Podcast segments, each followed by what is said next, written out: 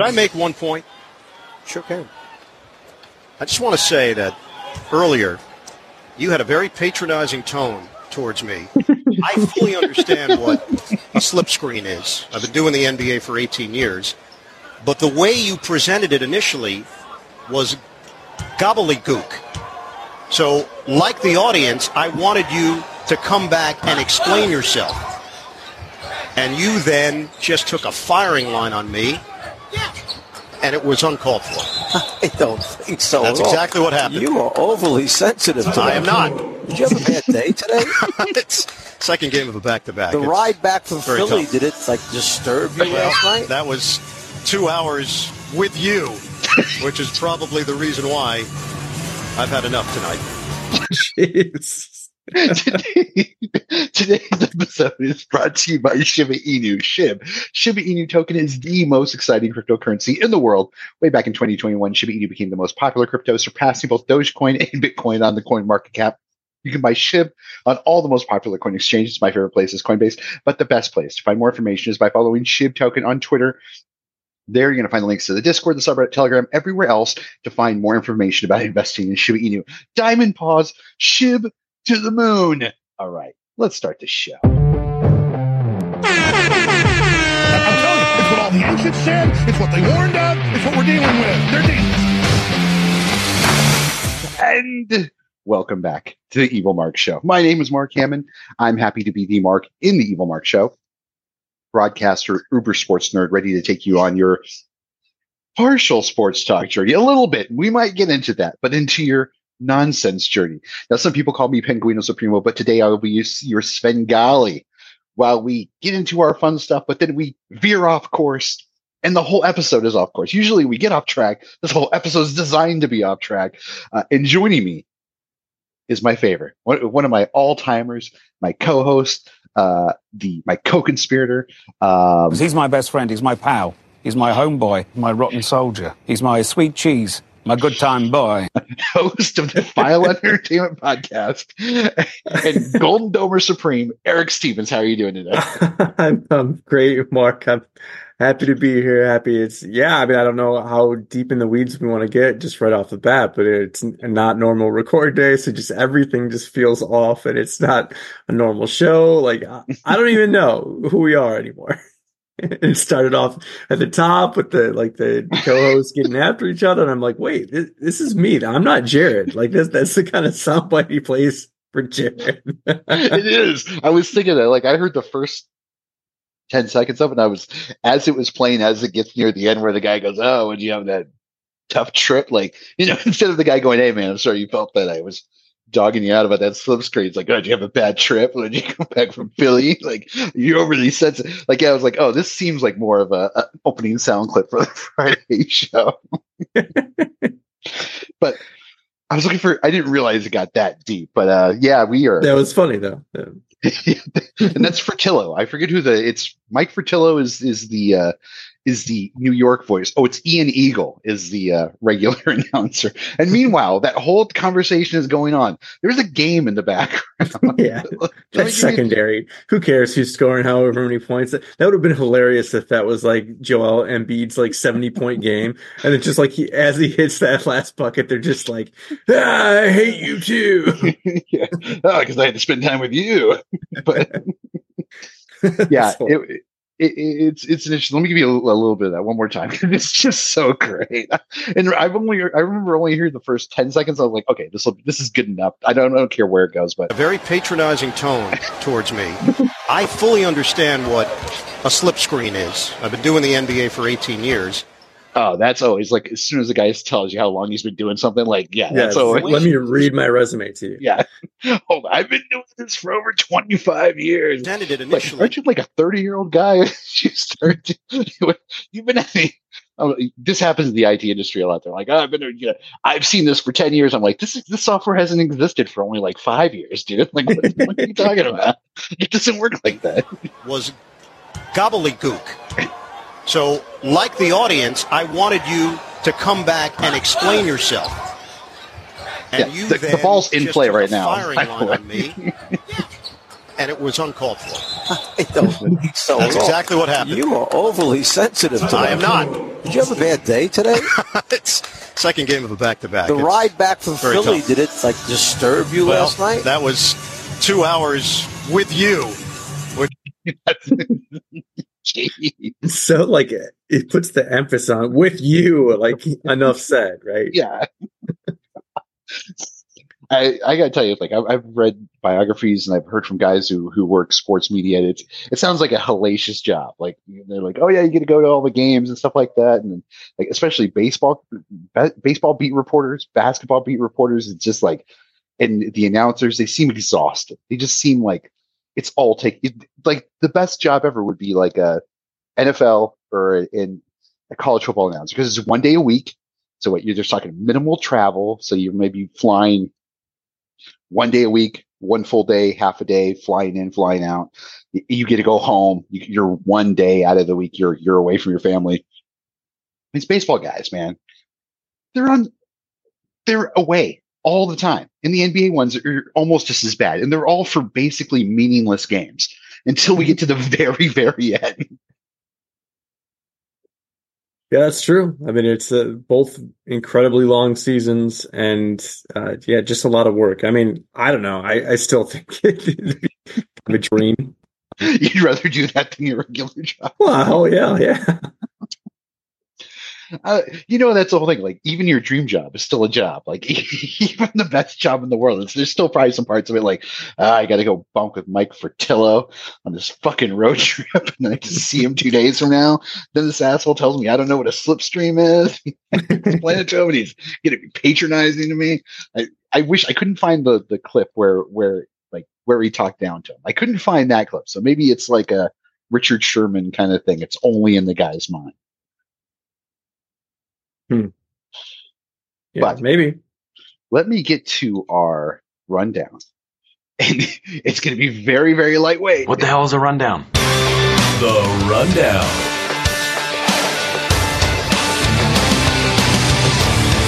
Oh, yeah. So we never really explained what was going on. So we actually recorded one day earlier uh, because of uh, some real life events. So instead of not doing the show, we decided to do the show. We're going to present what's Wrigley watching. Uh, we're going to give our shout outs. So we're going to get to our Twitter plugs and then we're just going to free it up. I'm just going to talk about whatever's on our mind. there's, there's not even any a direction of, of where we're going to go after that. So, uh, I know that I have to, uh, I- there is one bone I have to pick with with Eric later on when we get to our full when we get to our full uh, uh, meat of the show. But our rundown for today. This is your rundown for Thursday, January twenty fifth, two thousand twenty four, episode number two hundred and five. Make sure you're following us at Twitter slash X at EVLMRK and look for hashtag EMS. 205 for special links, tweets, pictures, or stories we talk about today's episode.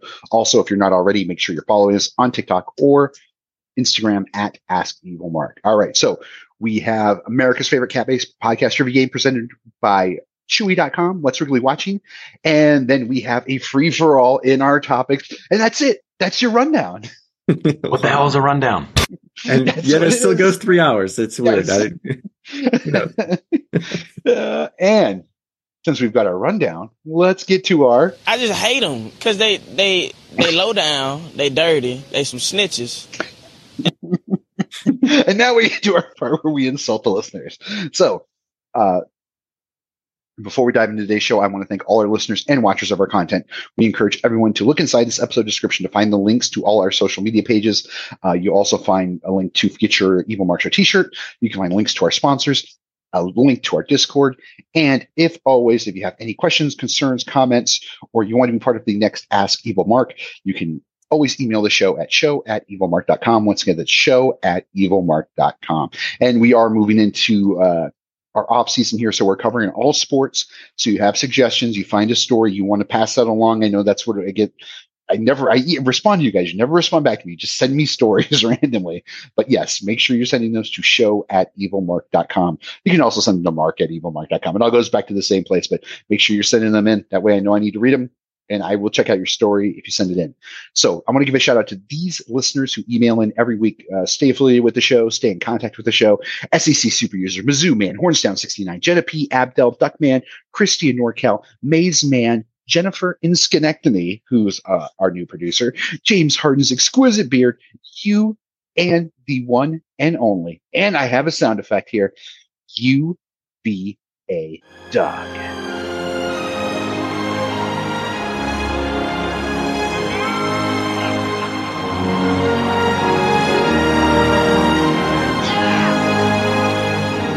Noted Virginia Notre Dame superfan.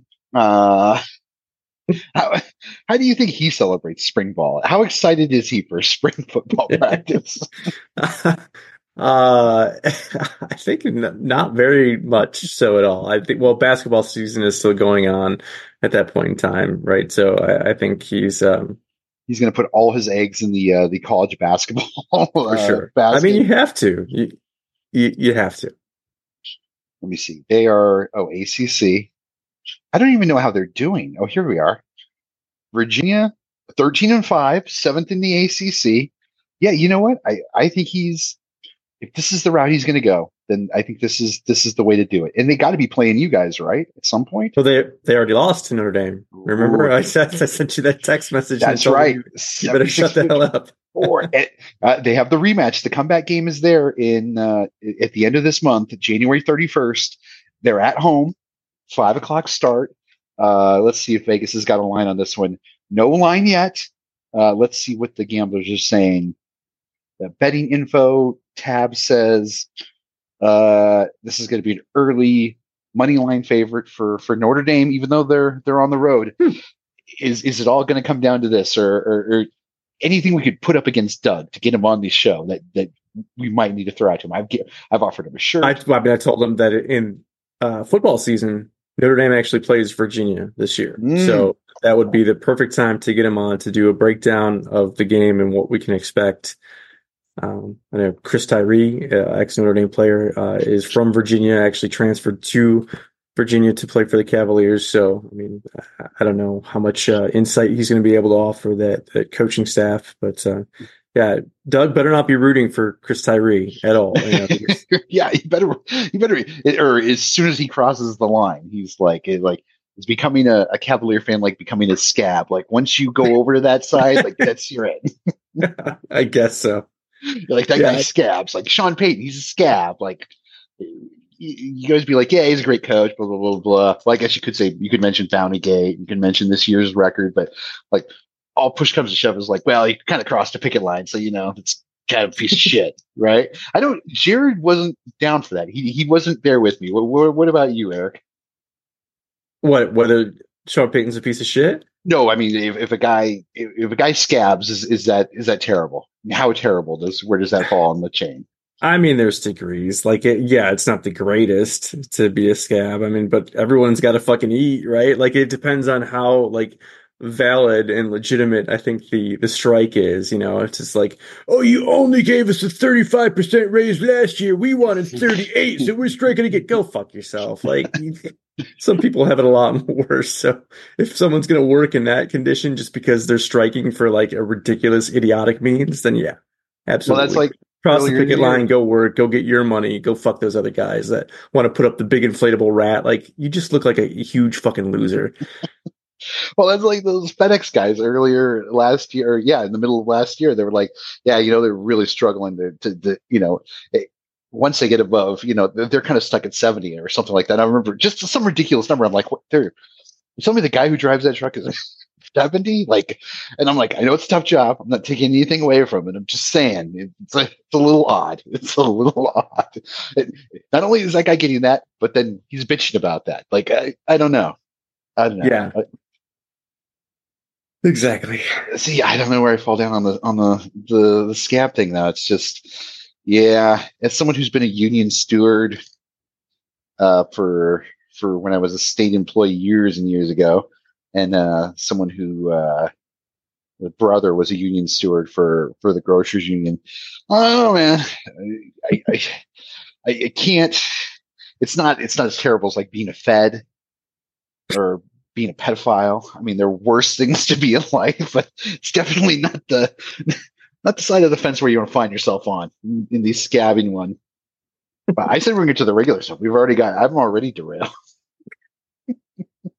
It, I knew it wouldn't take long. But I was Yeah. going to ask about the like. Doug still has music, and now Jennifer in Schenectady is our, our new producer, and she doesn't have a soundbite. Like, shouldn't she have something? Like, shouldn't we relinquish uh, something to her as opposed to Doug? We're gonna keep giving Doug this music. I don't know, man.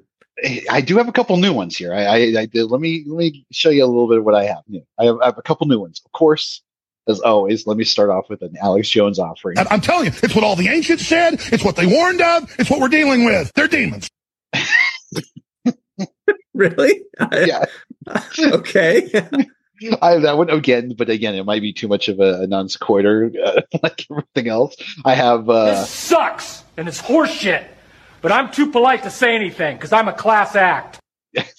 I don't think any of these fit Jennifer. Like, I, I, I thought you were trying to find something specifically for her, and it's like this sucks. I, I, I, I I have maybe maybe she would like this Katt Williams one. You having an unnatural allegiance to losers is not like you. I mean, I guess it kind of fits.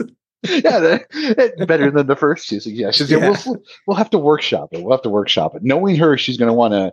She was she her feedback on the uh, the shivvies was that uh, "Beautiful and Broken" did not get its just due. We did not play enough of it, and that it should have been song of the year. Is, so is that what she's claiming as her theme song? Then I mean, Wait, wait, she would I have been mean- broken and beautiful. Just- this is a slippery slope, Mark. Like we potentially are going to have to hear this every single week now. Then, if we Yeah, she's, Give she's gonna need a sound effect. It, it, I, I don't know if I can I can live through hearing that like, that, that fucking song every single week. Uh, uh, let me see. There was another one I had. No, we're I'll have to I'll have to go back. I I I, I just like maybe if she was on a plane, Some of the baddest motherfuckers on the planet are on that plane. maybe yeah, just maybe you're right. Maybe something with a little bit more positive spin. We'll we'll workshop it. We're gonna find her sound. What we got to do is we got to find the right Matthew Berry sound. Yeah, well, I mean, well, we already have the New York. I mean, she could be the most devious bastard in all of New York City. Well, Schenectady. in all of New York. Actually, weird. You know what? I'm I'm surprised by that. That's when I keep downloading and I keep forgetting where I put in, I put it. Have not put it in our main file. uh, and that was I just added in some new ones too, and I was like, oh yeah. And but I bet I know where I put it. I bet I put it in the NFL one. Nope, I I do not have it in there. I I have uh I do have a a, a weirder uh let, let me for your consideration in this Oscar season. Uh, I, I know there's uh, This is the way we talk in Tucson, Arizona. I know there's the beloved Matt Berry. But let me see. I maybe I got a Russell Wilson that that might change your mind. Uh, gosh, it would be better if I would have thought about any of this before. Um, gosh, where this this is like uh, it's grown so out of. Oh, here we go. The sound effect list has grown so out of control. Tell 'em I'm unlimited. but that's more of like a Friday thing. and that was a long walk for a short drink of water. Tell 'em I'm unlimited. You want to split the Subway sandwich? yeah, you was always That's good. I, I, look, I, we, yeah, we, I need my. You hit me with a woman's hand. You Midwestern floozy. See, the problem is we're going to use the New York one for New York Minute, though. So she Yeah, needs that's another New York one, or she needs uh, uh, uh, uh, Club Fandango one. it would be great as a producer. Can you hear me? Can you hear me, Mark? That's good. that would be fitting. Yeah. Okay. I will. I will get to work on that one. Lord knows I have enough uh, of, of that on my TikTok. Um, but for now, We're here to fuck shit up. every Thursday, Eric joins us. He's the host of the wonderful podcast File Under Entertainment. What Entertainment, could be easier? It's all alphabetical. You know, A, B, C. the only podcast Nick Cage himself personally listens to. Nick.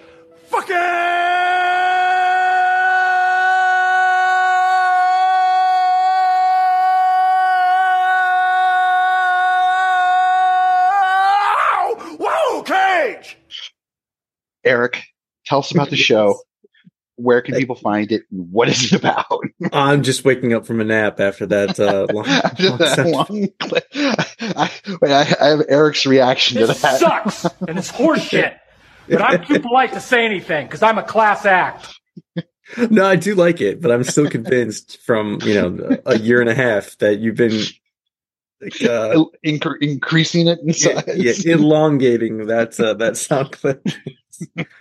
Uh, yeah, File Under Entertainment. It's available on all platforms. This season is getting back into movies, and the first go round is going to be, uh, I mean, back to the alphabetical shtick, and it's A. Uh, joined as always by Jared, and uh, Mark is joining us to talk about Airbud. So it's going to be a lot of fun. yeah, this is going to be one that we're going to record this Friday. And then when will that be released? Will that be released on Tuesday? Correct. Excellent. That's going to be a really good one. Uh, well, I'm going to save the, the little bit of content. I do have a bone to pick with you about the, uh, the, uh, uh, selection I was familiar with. My selection, obviously, I was familiar with. I think I've, I've seen it twice. I'm going to watch it one more time, but, uh, I'm just going to get to it now, Eric. Uh, uh, Eric, this season is breaking down movies just like you, in the first season. You and your brother broke down uh, two movies apiece. Uh, some great episodes. I remember uh, Fantastic Miss, Mr. Fox, which, by the way, in your last episode in the in the movie Madness tournament, uh, the Fantastic Mr. Fox made some great headway. They were like a good, a really good UCLA team. they won where they should have won, and then they they won where they needed, but came up just a little bit short. Maybe overly quoted uh, John Wooden. Um, but there, I know the first season you dove into movies, so this is your dive back into movies. Yeah. Uh, and your first selection out of the gate.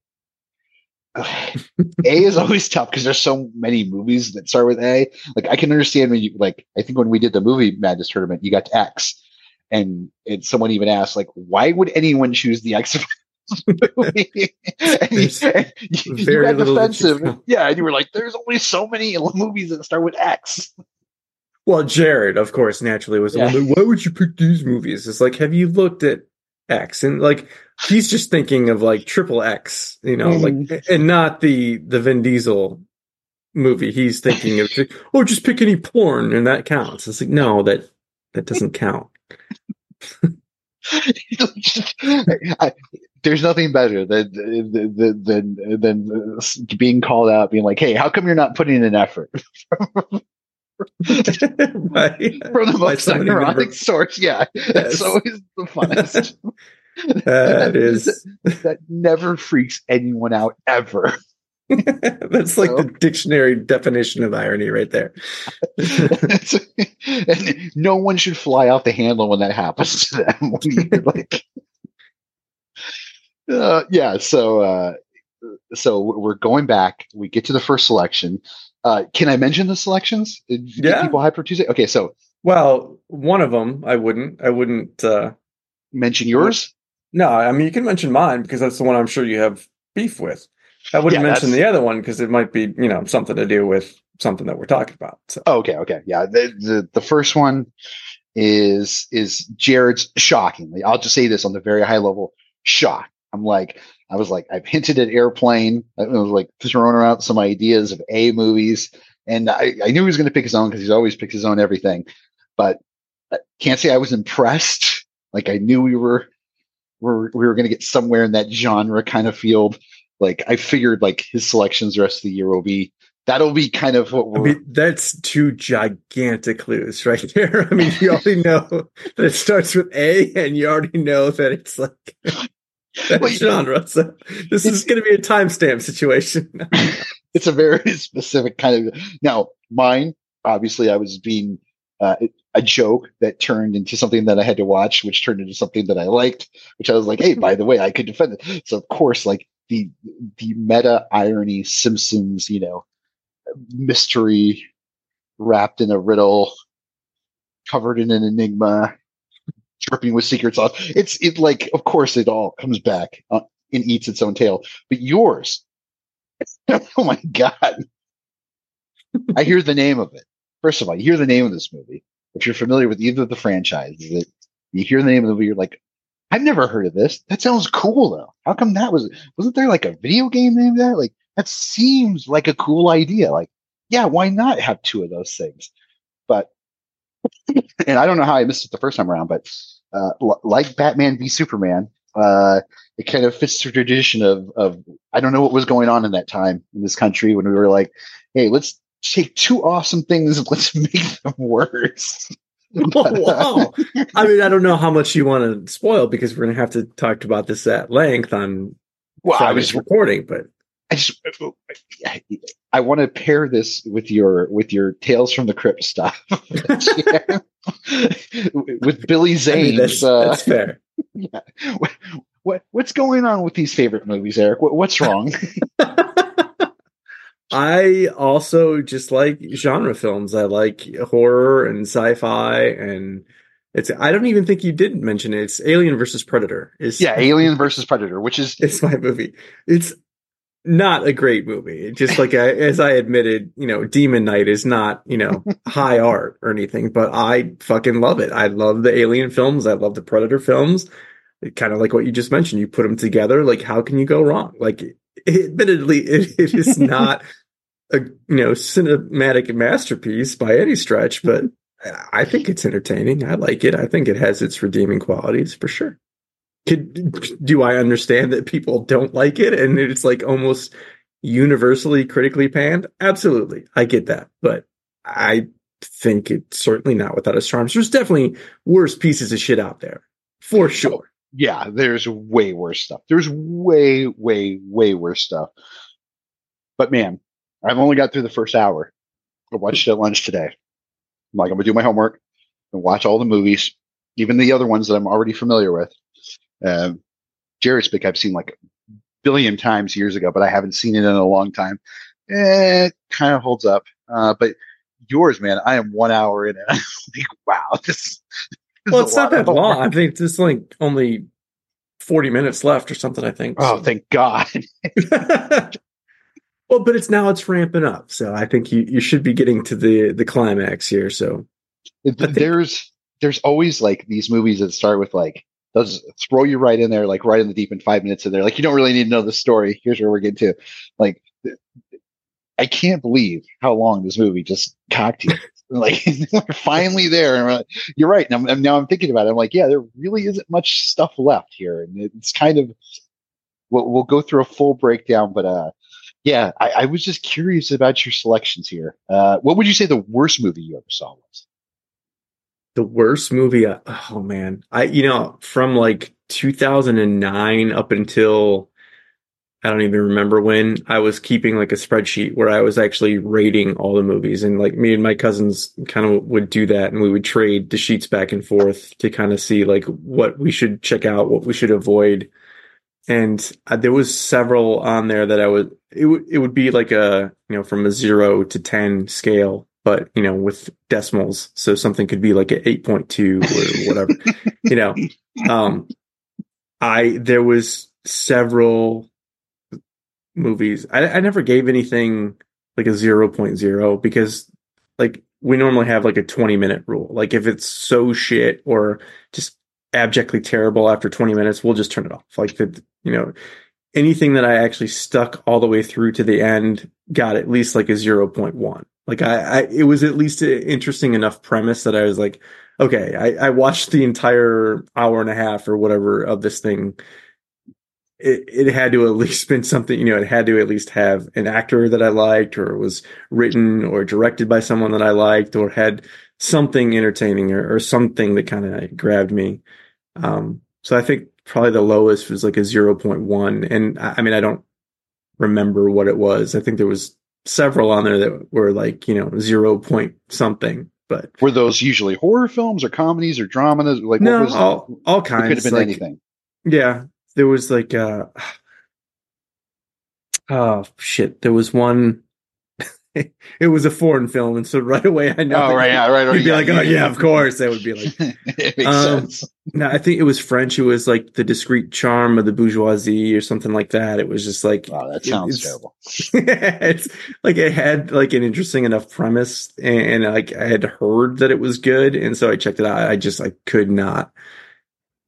I just did not grasp or hold me. So Uh, So you're a horror fan. What about schlock like uh, Green Inferno, like some Eli Roth, late and not even good surprised in Eli Roth. Like I've seen. I don't like a lot of garbage, the- disgusting Eli Roth. I no, I mean I don't like like you know Cannibal Holocaust because obviously I'm a huge you know animal advocate, so I don't want to see anything where you know there's such like rampant real like animal abuse or anything like that. I have watched Green Inferno, but I don't like you know torture porn stuff. Like the first Saw is incredible, and I haven't seen it a while, so I don't know how well it holds up. But I saw that in the theater and and loved it. And so the first Saw, I think like yeah, they didn't need like a billion sequels after it, but uh, the first one I still think holds up. But like all the rest of like the torture porn genre kind of stuff, like Hostel and things like that, I'm I'm not into. I don't like you know gratuitous like torture for the sake of that. Like That, that hostel scared the hell. That's when I knew I was like, I will never. no way I'm going to Europe. No way. And I know it's a movie, and I know it doesn't really happen. Hopefully, I mean, definitely like child pedophile rings. I don't think they kill them. I think they do others. I think they do worse things to to children. But like Eastern Europe, like immediately scratched off my list. I'm like, okay. Start in Italy and go north. Everywhere. Well, isn't it funny that movies have the power to do that? Like Jaws, like how many people were just like petrified, like even now, you know, 40 Yeah. years, 40 some years later to just like not even go swimming. Actually, it's what, almost 50 years now at this, to this point. But People won't go swimming in the lakes because of yeah, it's just cause, or, or swimming pools because it's just like they're convinced that there's a shark in there. It's, it's so funny. The power of cinema, man. Ugh, no, no, yeah, just yeah. I, I, there's, I, I can't wait till we talk about this on Friday. Make sure you guys are uh, listening to that podcast, File Under Entertainment, new movie season. Get yourself, get yourself ready, get yourself primed. Go back and listen to the movie tournament. That one dropped a, a couple weeks back. That one's in the feed right now. Go ahead and check that one out. That one's got Eric. It's got Jared. It's got the guys from Let's Play Death Ray. Um, who am I forgetting? Did they, no Gaio didn't stop by? Did he? No, Am I forgetting Megan's on there Megan's on it as well. and, and in yourself. and Jared is in rare form as always, so it, it's enjoyable for you. so make sure you go check out File Under Entertainment, the, mu- the uh, Movie Madness episodes in the feed right now, and then this Tuesday will be the A episode, the first episode, the inaugural episode of the A through Z function. Uh, we got some bangers here, some real bangers, and I, I think uh, I think we're going to win some fans and and we're gonna win some uh we're gonna win some uh some friendly arguments or uh, like i i really wonder how yours is gonna play with jared because when i'm watching it it's hard for me to watch it in a vacuum knowing that like okay i have to bring some at you know some ideas about this and like what i think of it critically and i can't help but think like i don't know if i should if i should mention that. I wonder what jared's gonna mention. Like it, i'm always now I'm, I'm I'm very much got the wild card in my head now. well, I, I mean, I, I did try to leave it up to you. I, I said that I had like three ideas, you know, that I was going to try to narrow it down. And one of those was Amelie. And you're like, yeah, I'd be into that. Like, I remember seeing that Yeah. at like ASU film class. And then I said, but I also brought up Alien versus Predator. And you said, yeah, I'd be into that as well. And then Jared was the one that's like, oh, I love Alien versus Predator. So I don't know, but I I don't know if he's gonna like it for some like weird, obscure, or like some cringy reason, or like a heavy metal soundtrack or yeah, exactly.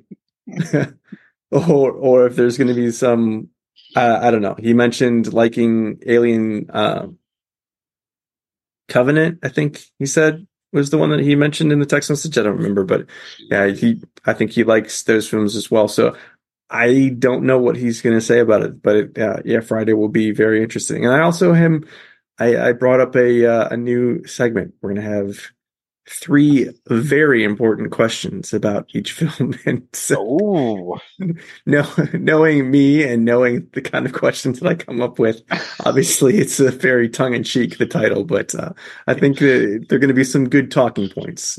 Oh Uh, yeah, so, yeah. I'm looking forward to it. Uh, so, is it Hootie officially retired? Is that bit still available? I'm asking for a friend. yes, you can. You, you can use is it Hootie whenever you want, but I would suggest that it remain, you know, kind of uh, on the shelf because if you don't bring it out of retirement, then you're Oh, then I will remain the super all-time champion. champ. Yeah. that is true. with But no maybe- way of being defeated. Maybe I, I have to do a Ken Jennings now. Now I have to take my act on the now that I've conquered the game. I have to go out and be like, is it Hootie? Hmm. see, I could play. I see this playing out very much like uh, Who Wants to Be a Millionaire, being taken very, very seriously. Dramatic music, like a nice light. Um, not a lot of money, I imagine. Like maybe a, a million Shiba Inu. I think I could probably swing that. yeah. All right. I'm, I'm gonna. I'm gonna take that. Uh, you're you're like Merv Griffin. a great idea. I'm going to take it. And, uh, it might end up in production hell, but uh, let me get to our next thing here. I want to get to our Twitter plug. They say I had a Twitter site. If you're not already, quick reminder: make sure you're following the show on Twitter. We're at evlmrk. Once again, it's evlmrk. You find the best retweets, comments, memes. Once again, on Twitter, EBLMRK. Look for hashtag EMS20 five to see links, tweets, pictures, or stories we talk about in today's episode. You can also DM me and I will respond. Come check out your boy on the Twitter. All right. We are going to get into it today. We have America's favorite game. Waited too long. I'm going to bring it to you right now. Let's start today with America's favorite cat based podcast trivia game to test your knowledge of cinema's greatest movies. It's time to play a little What's Wrigley Watching presented by Chewy.com. Meow, meow, meow, meow, meow, meow, meow. Meow meow meow meow meow meow meow meow meow. Meow meow meow meow meow meow meow meow meow meow. All right. So if you'll remember from two weeks ago, so last week we had the shibbies, but the week before that we had the uh, the week after the championship game, uh, college football championship game. Our winner was Joshua in Long Island, New York, who correctly guessed the film Airplane. And we decided to, he wanted to pick this one. Uh, and I honor our winners. I, I have a better clip picked, but this was, uh, this, you know what? I'm going to go with Supercut. I'm, I'm not going to let him choose. His is, his is the jive scene where the guys are talking jive. Oh, uh, yeah. Yeah. I mean, something's aged beautifully. Like, look, Buster Keaton is going to be the height of physical comedy, right? Like, won't change. Like Keystone Cops, it'll always be a funny bit, right? Like no matter what, a bunch of people running one way, running the other, and then they run into you. That, it's human nature. That speaks to our souls. A, a racial thing from the '60s. I don't know. The Jareds of the world will not let it go. we have to have this. have to have this weird, disgusting thing. You don't understand.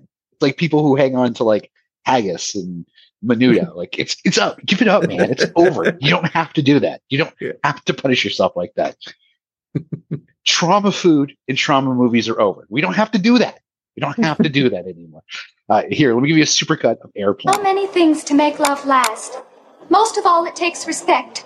And I can't live with the man I don't respect.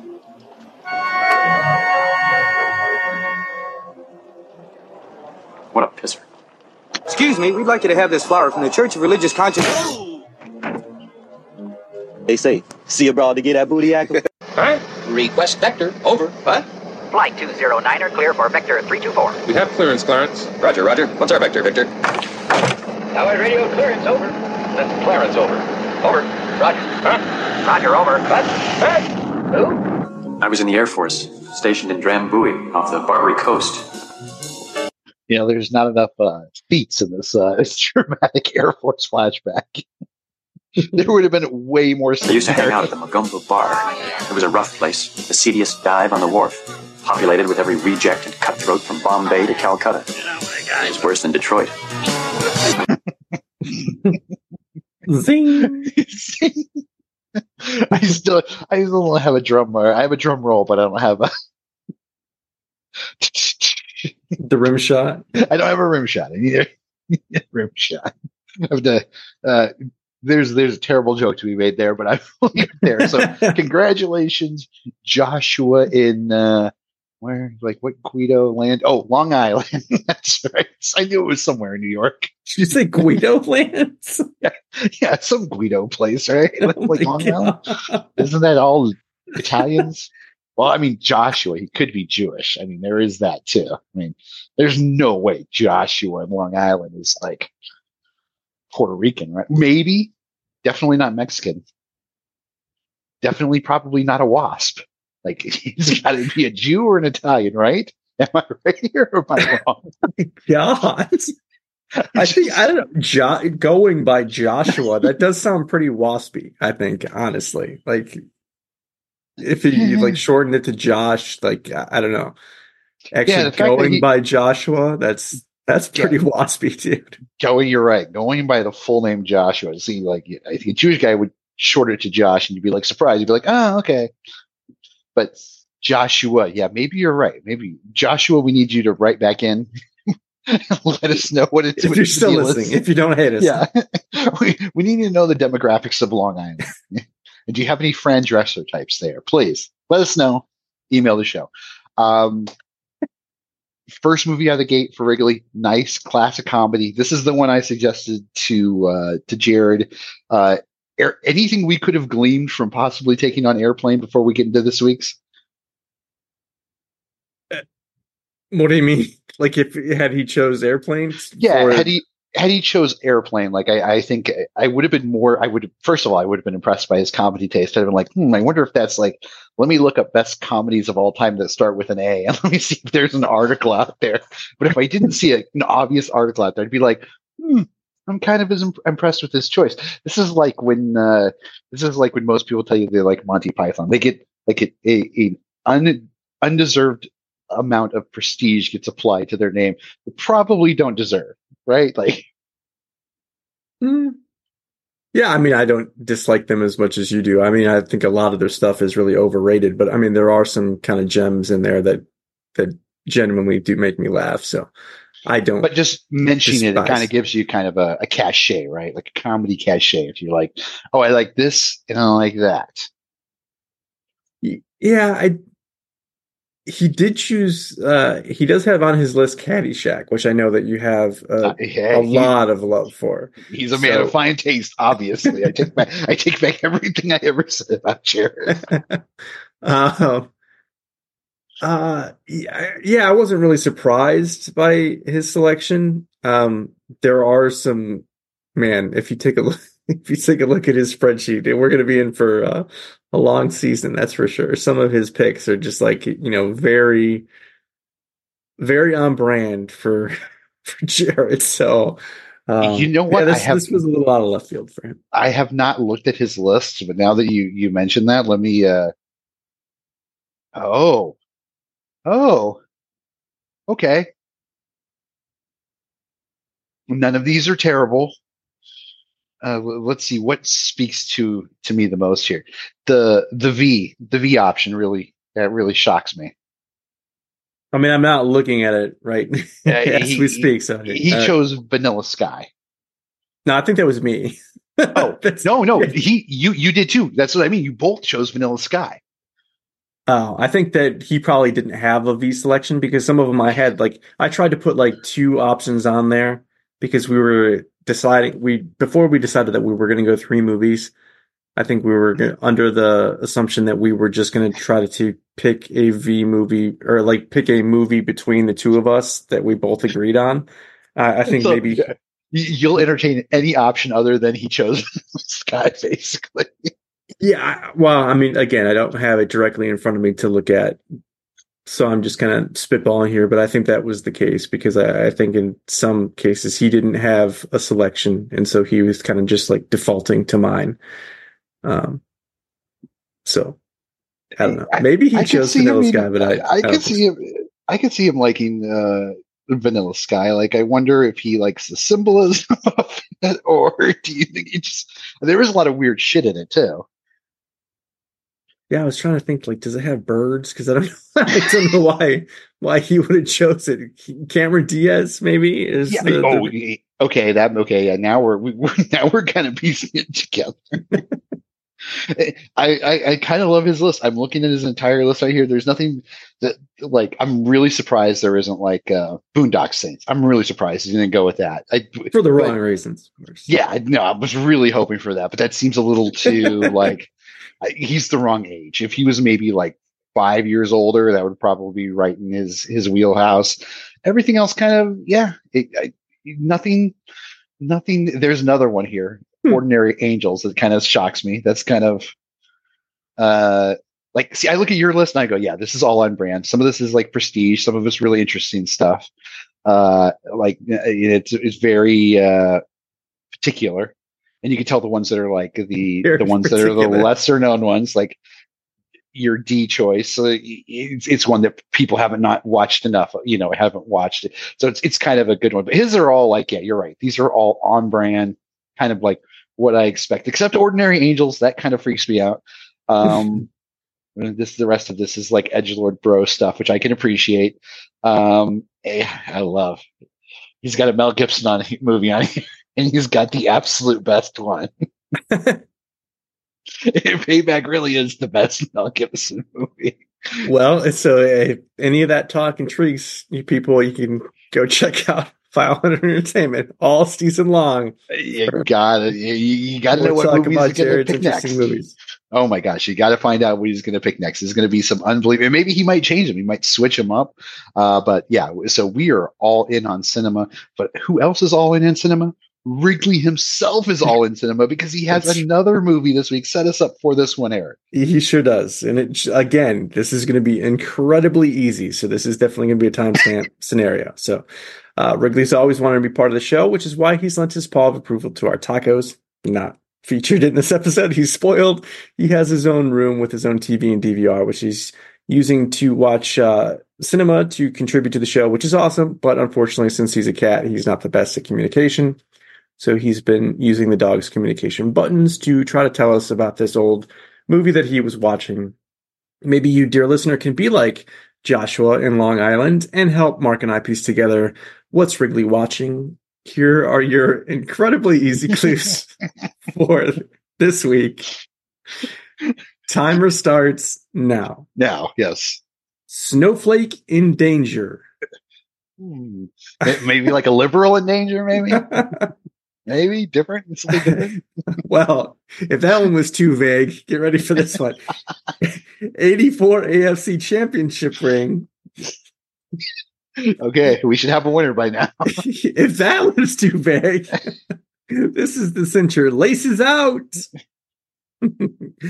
uh, we'd be cooler about all this nowadays. Fighting the Philadelphia Eagle and Blue. I don't have my normal write up. Uh, Blue was getting a little testy with Wrigley that her and Ghost should be a part of this thing he's got going on. So they've collectively agreed that the sixth clue would be combined between them, which we're calling Blues Clues slash Ghost Gift. And for this week, it is asshole amigo. so once again from the top, as if you need it, uh, you got Snowflake in danger, 84 AFC championship ring, laces out. We'd be cooler about all this nowadays. Fighting the Philadelphia Eagle and asshole amigo. and if you watch your pet to be spoiled like Wrigley, Ghost, Blue, Havana, and Jared Stinky Birds, you can find the best stuff to give them their best life at Chewy.com. As a Chewy, Chewy affiliate, we earn commission for qualifying purchases. You can find the link in the show notes and get started treating your pets like superstars. So make sure you're sending your answers to I need the name of the movie, and I need the scene you want picked uh, for next week when we present the winner. Uh, again, name of the movie, the full name. I, I, I need the full title. Per yes, very important because Yes. also Jared, like he told us to watch this film, and then he sends something in the Discord message about about the sequel, and I was like, "You fucking idiot!" I'm- I was like, I'm not gonna. I'm like, look, I love, I love Eric. I love to do his show. He does my show every week. I, I love to return the favor, but I don't know if I can watch this. I don't know if I can. I don't know if I can put myself through that again. Like, if maybe, maybe you'd like to try heroin together instead. Watching the sequel, maybe something less deadly to your health. like you're like, hey, you want to huff glue? And be like, yeah, yeah, okay, that's preferable to the, the sequel of this movie. You asked him, you sent him a text message asking him if he picked Vanilla Sky. yeah, I did. awesome. Well, let's see if he comes back up while we're on here because that'd Yeah. be fun. I did it. Uh, I did. Uh, uh, I'm now. I'm fascinated. This is. This is. Uh, by the way, make Chewy.com is awesome. I just got my Chewy box in today. I'm at at work during the day, uh, two o'clock in the afternoon, do, do, do, do, do, get the little message that, uh, uh, from the doorbell, the video doorbell, boom, new packages here. I'm out there getting it. Chewy.com, food, dry food, wet food, brand, trying just a brand new uh, dry food too. Uh, and it was cheaper than what it was actually labeled. Changed the price on me in a good way, and and an extra cat toy in there, uh, a little Nice. uh, something that wasn't even on my list. Uh, cat did not appreciate it, but the cat does not uh, play with toys at all. But still, it was Well, nice. the- it came in a box, right? I'm sure Savannah Yeah. probably liked the box. So, I mean, Oh, she loves the box. Yeah, once she wants to chew the box. The box is more appetizing than the food. Uh, just because the cat is weird, but yeah, toy uh, redid the price. Uh, don't know how that all worked out, uh, but all the changes on my packing slip. Awesome, awesome company. If you have a pet, if you have pets in your life, or you're thinking about getting a pet, you want to get all this stuff to accommodate the, the pet, all the accoutrements of, of pet ownership, and get all of it at chewy.com. Make sure you look into this episode, into the show notes. So the description, wherever you're listening to this podcast, you can go into the description. There's jokes hidden in the description, but there's also that link. Use that link to your shopping. Comes right to your door. This was lightning fast. Uh, set up. Now I'm set up for for about two months now because there was such a great sale. So now I, I it's it's just chilling out. Now I'm just enjoying my time. Uh, in, until I have to order again. So make sure you're using chewy.com. Uh, yeah, this is this is one of the things like, uh, and maybe we can get into this now that we've we've gotten to the meat of the show. Oh, well, let me let me give you a little sound effect here. I- I'm telling you, it's what all the ancients said. It's what they warned of. It's what we're dealing with. They're demons.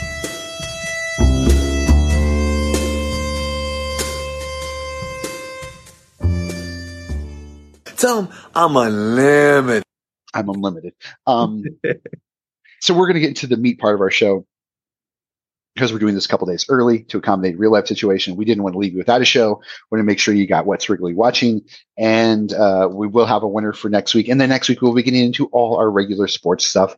Um, so we, we're actually recording a little early, and then our our plan was like we're going to talk about I don't know what. Uh, I kicked around the idea of movies, but since we're on the topic of Jared, let's start there. Uh, oh boy, nothing bad. Nothing. Are we prepared to go this long? Uh, This could be a seven-hour episode. we'll, we'll, we'll make this a two-parter. Drops on Wednesday. eh, the second half on Thursday. I, I, one of the things that I, that I love, besides him being a wild card, is that I, I can never really get a beat on it. Like he could, he could, I could totally be feasible that he loves Vanilla Sky for some weird, obscure reason, and then I would need to dig more, and then you will get nowhere. You'll find out the detail, and they'll be like, "Oh, why is that happening?" Uh, and then you'll dig, and you'll get nowhere. But like his reasoning would be like, "Oh, I was looking at the sky, and because that's where birds fly, and you know, I love my birds. I have birds. You know, here's some more pictures of my birds, and I was, I had some ice cream. It was vanilla, so yeah, I just, you know, Vanilla Sky is, I think, my favorite movie. yeah, and it's got Tom Cruise. He kicks a lot of ass. like, but wait, wait, he does. Remember when he was running on the on the roof? It's like, wait a minute, hold on. We need to go back and watch Vanilla Sky. Did he run in that movie? That's going to be the one movie he didn't run in, right? No, he does Um, run in. He does run. I- I'm, I'm positive of it. Now, hold on, Jamie. Tom Cruise running. Vanilla Sky Tom Cruise running. Yes. Oh, of course, when the city's deserted and he uh he drives his car up. There's nobody in Times Square.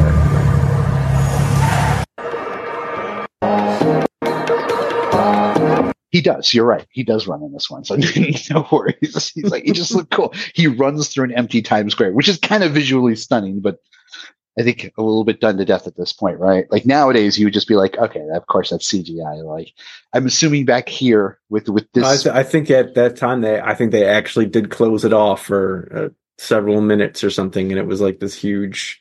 I could be conflating this with something else, but I, I seem to remember like this was a like a huge doing that they had to, uh, you know, route pedestrian traffic and all kinds of stuff to actually shut it down for like ten minutes to get the shot.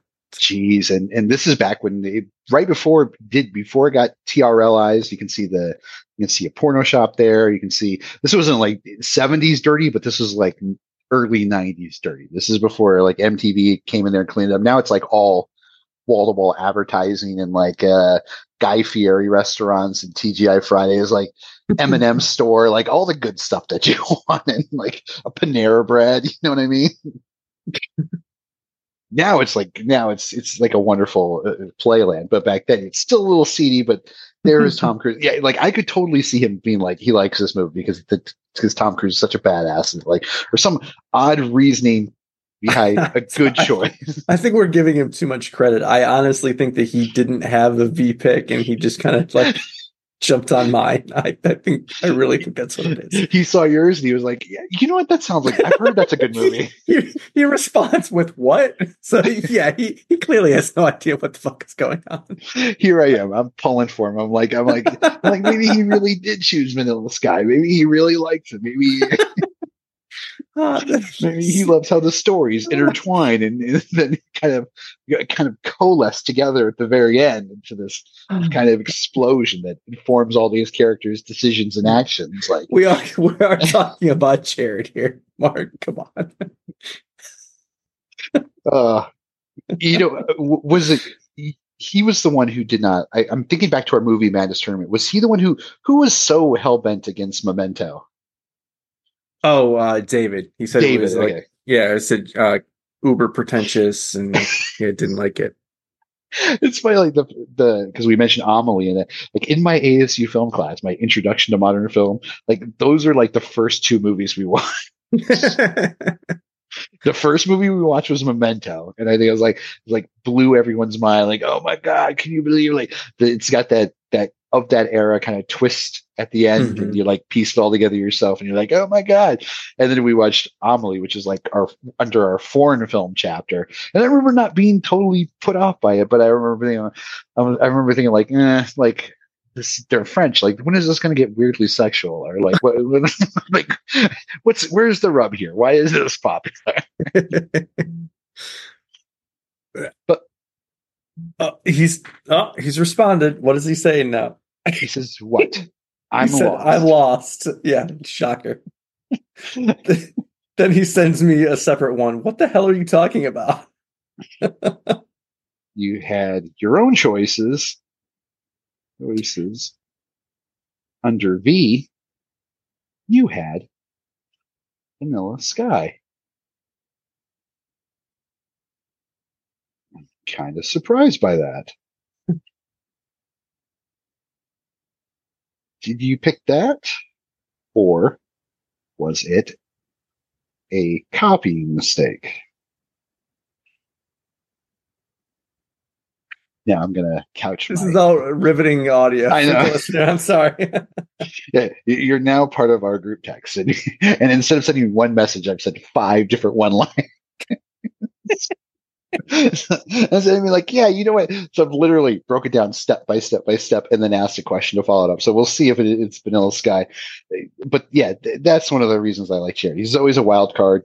I've told you in the NFL season this this past year, I've had a couple times where I was like, yeah, that makes more sense. That makes more sense than what I was thinking. I don't know. I was like, I appreciate that. I, I, I don't know. I'm shocked by that.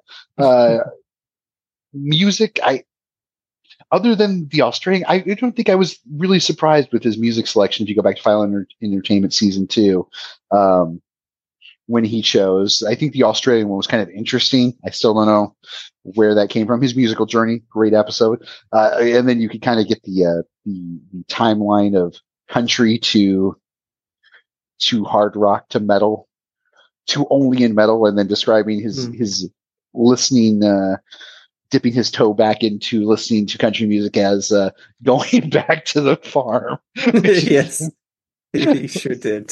Which is an analogy that which I I found off putting, but I also really like. how did you how did you bump into I know I I ended up bumping him too on, on podcast gift. How did you run into this this gentleman?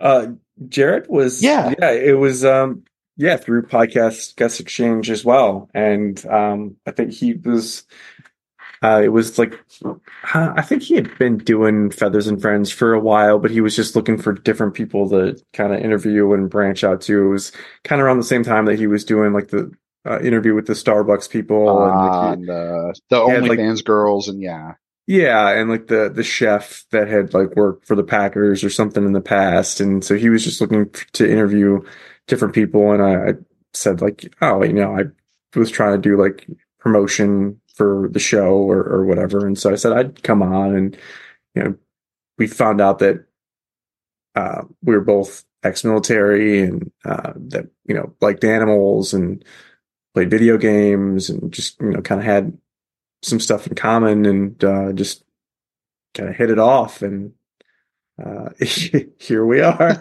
here we go. Okay, right, let me let me read this to you in his voice. Let's see I I know I can do a Marin. I don't know if I can do a Jared.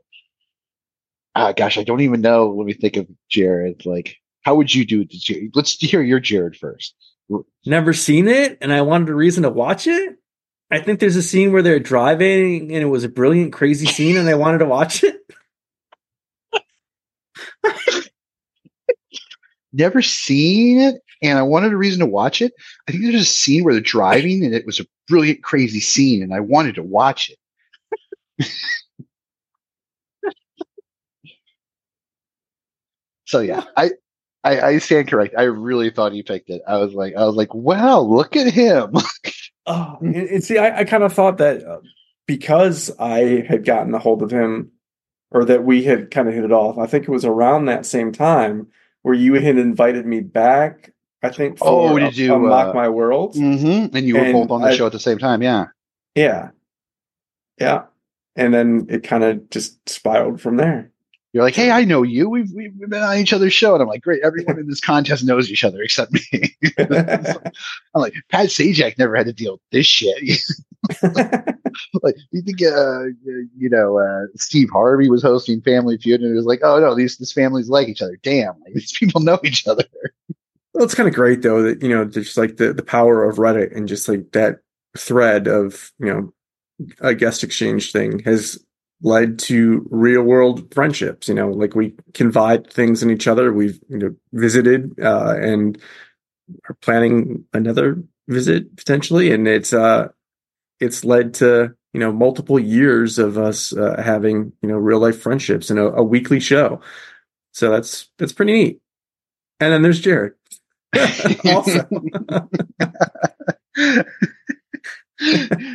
oh yeah, no, he he's funny. I, I love that. Yeah. So you were right. I credit to you. Uh, you, you were per the emailers. Not only were you, not only are you right right now, but you're funnier than me at the uh, at our Shibby Awards, which hats off to you. I, I can't say credit for it.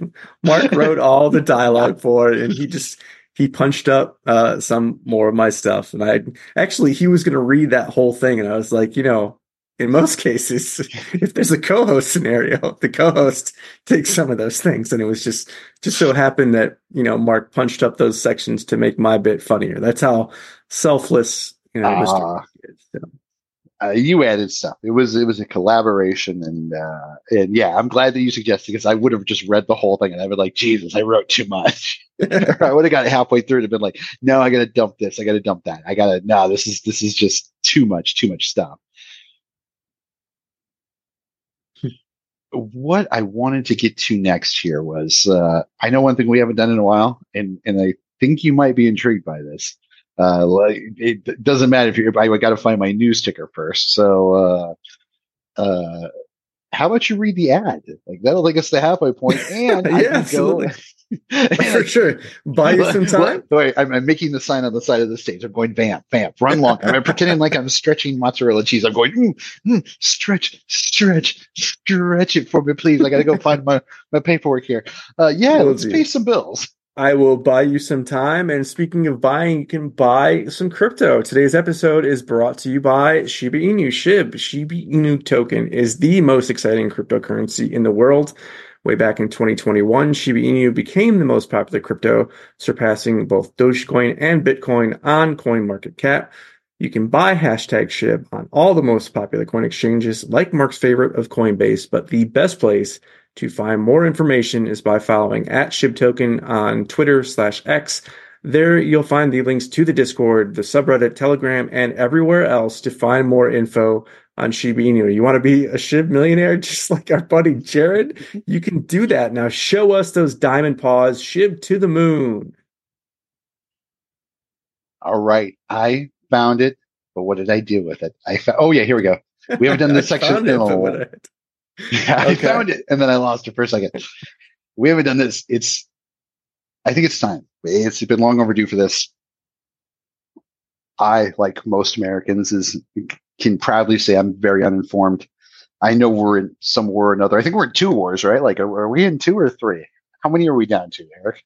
I have we got no the idea. Ukraine. We got the the, the Israeli. um, I, we know. I know. We got two. I don't know if we're still doing the Iraq one. That one might be. I know. We're, you know. We. I think we're still doing that one. Uh, we're not. We're no longer doing the Afghanistan. So we I got we, yeah, didn't we pull, uh, or that was all out of out, out of Afghanistan, not Iraq, right? We pulled That's it. everybody from Afghanistan. Yeah, we're definitely out of Afghanistan because I remember there was a pullback. I, I get emails about that all the time from the Libertarian. Like, we could have won. I'm like, I, I don't know. I don't know what kind of like weird Phoenix Suns existence they're living where they're just convinced that things just would have been different. If only, if only like it's all the, all the championships they would have won if, if they, if they just would have stuck with it. No, no. So we haven't done this in a while. And, and like I, like most Americans, it, I don't stay abreast of the news. So that's why I leave it to, there, there's only one trusted news source now in today's America. And that is conspiracy news.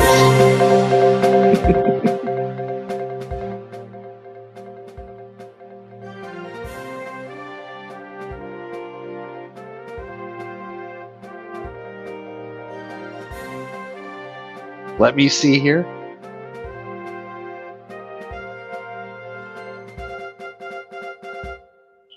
Okay.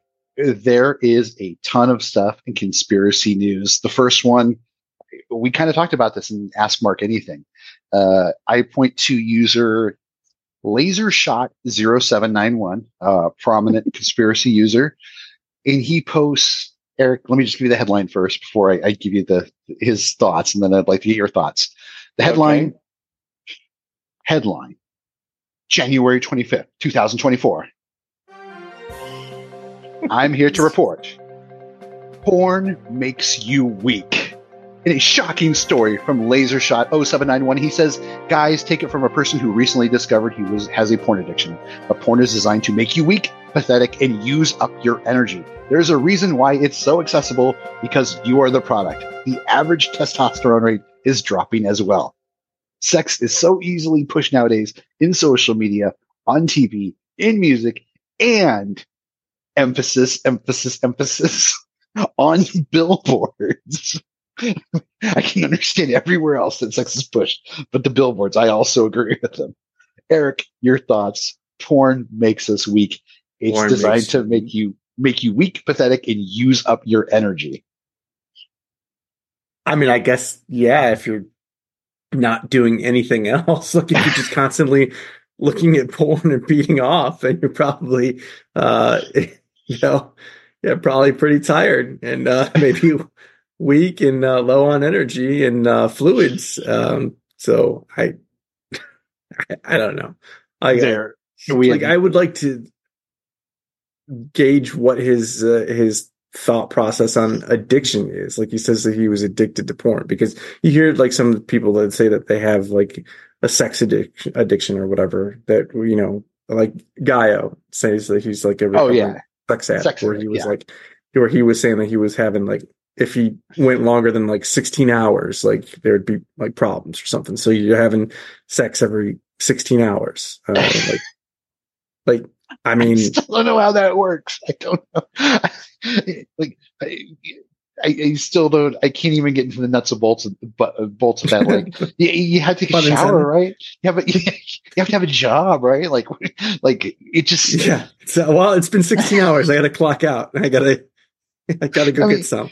For, forget the like trying to find a woman or trying to find whatever within that time period. Let's put that, let's like put that elephant out of the room for just one second, but just the logistics of it. Like, like I got to take a shower. I got to eat at some point. Like, you, like you're either cutting corners or you're combining things, which I think is like you're eating on the toilet, eating over sink. You're, you're, you're, well, I mean, that's that's kind of where where the addiction comes into play, right? Like that you're forsaking other things like your job, and like if you have a, a family or a spouse, you're obviously you're forsaking them. You're not having intercourse with your wife because you're you you prefer porn. That, I mean, that kind of constitutes an addiction to me. Like, uh, it that's my thought process on it. I guess. Do you I agree? that well, assessment? I'm, I agree with you. There's one thing I kind of uh, am envious of them, though, of the uh, addicts, though, is like I've always thought about. I am being jokey, but at the same time, I, like I've lost people in my life to addicts. So, but I always had this real thought. It's humorous in retrospect, but like I think addicts like Harry Potter super fans, right? Like I remember when Harry Potter was big, you'd go to the movie theater and there'd be people dressed like Harry Potter and they'd be there even years ago when they were just in book form. Before we even got to the movies, there'd be people at Barnes and Noble and be like, Hey, it's like eight o'clock at night. Why is this fucking place packed? Like no one's who, who are all these people and what book are they buying? What book can be that good? And it was, it, that was near the end of the, the run of those, those books. And I was jealous of them and I'm jealous of addicts for the same reason because I don't think I've ever been into any one thing that much. Like there's nothing in my life I can point to be like, I love that. I, I couldn't go. th- There isn't anything that I couldn't be like, yeah, no, I've had enough of that. Like there's things I love to do. There's things I really enjoy. Uh, like I love drinking. I love having a beer, but like if I had to go, let's see, 18 months, three weeks, two days of that, like it would be fine. like you, could survive. You know what I mean? Like, it would Yeah, be- well, but to be that passionate about something is like, there's something cool about it. I mean, Well, but there's there's passion and then there's the addiction, right? Because like if it becomes to like I think the implication that it's an addiction kind of crosses the line. It, it's no longer passion, something that you have any enjoyment. This is like a compulsion that you need to do it to survive. Like mm. when when you're an alcoholic, like you have to have you know bottles of booze stashed in the toilet tank, like at work or whatever. Or you are you gonna get kinda like, the under- DTs? You're gonna be like literally like, "Ugh." Yeah, like you have to do it to be able to survive. So I guess if you have like a porn addiction, like you can't think of anything else until you've, you know, like orgasmed or, or whatever. Like you have to watch porn and like everything else kind of falls by the wayside, you know, like work is affected, all your other relationships, like you don't have any other hobbies, like you can't do anything else aside from do this. And uh, that's kind of like what I think like an addiction would be.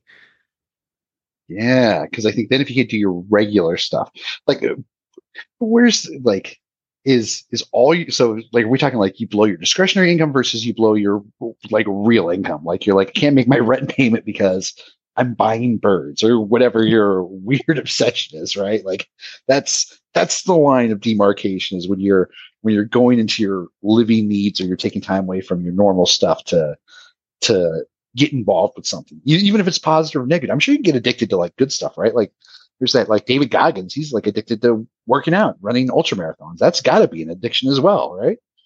Yeah, well, I mean, there's that. There's like the endorphins or whatever that you get from exercising, and then, but then it's just like with anything. Like, obviously, you know, with drinking, like you can go to the moose and and put back quite a few and not really be feeling anything because you've built up a tolerance, right? Because you're Mm. you're used to doing it. So I think the same is with like with working out as well. Like, if you haven't worked out for a long time and then you start working out, you're going to get those endorphins from, you know, working out or doing physical activity much quicker than if you have been working out every single day. That's why I think people have to vary their their workout sessions as well. Like, you know, focus on legs one day and arms because if you just keep doing the same thing over and over, you're going to have to do that much more to kind of get that same feeling, that same high or whatever that you're constantly chasing. Yeah, I, I can definitely see that. That seems pretty. Gosh, it seems. Now, what about this idea? Now, the poster goes on in this in this particular thread. He brings up the fact that that porn is specifically manufactured as an opiate for the masses to alleviate themselves without indulging society in risky behavior. It's a form of control on the people. That does that seem? Is this where we get into our tinfoil hats well, when we, we take the so- next step?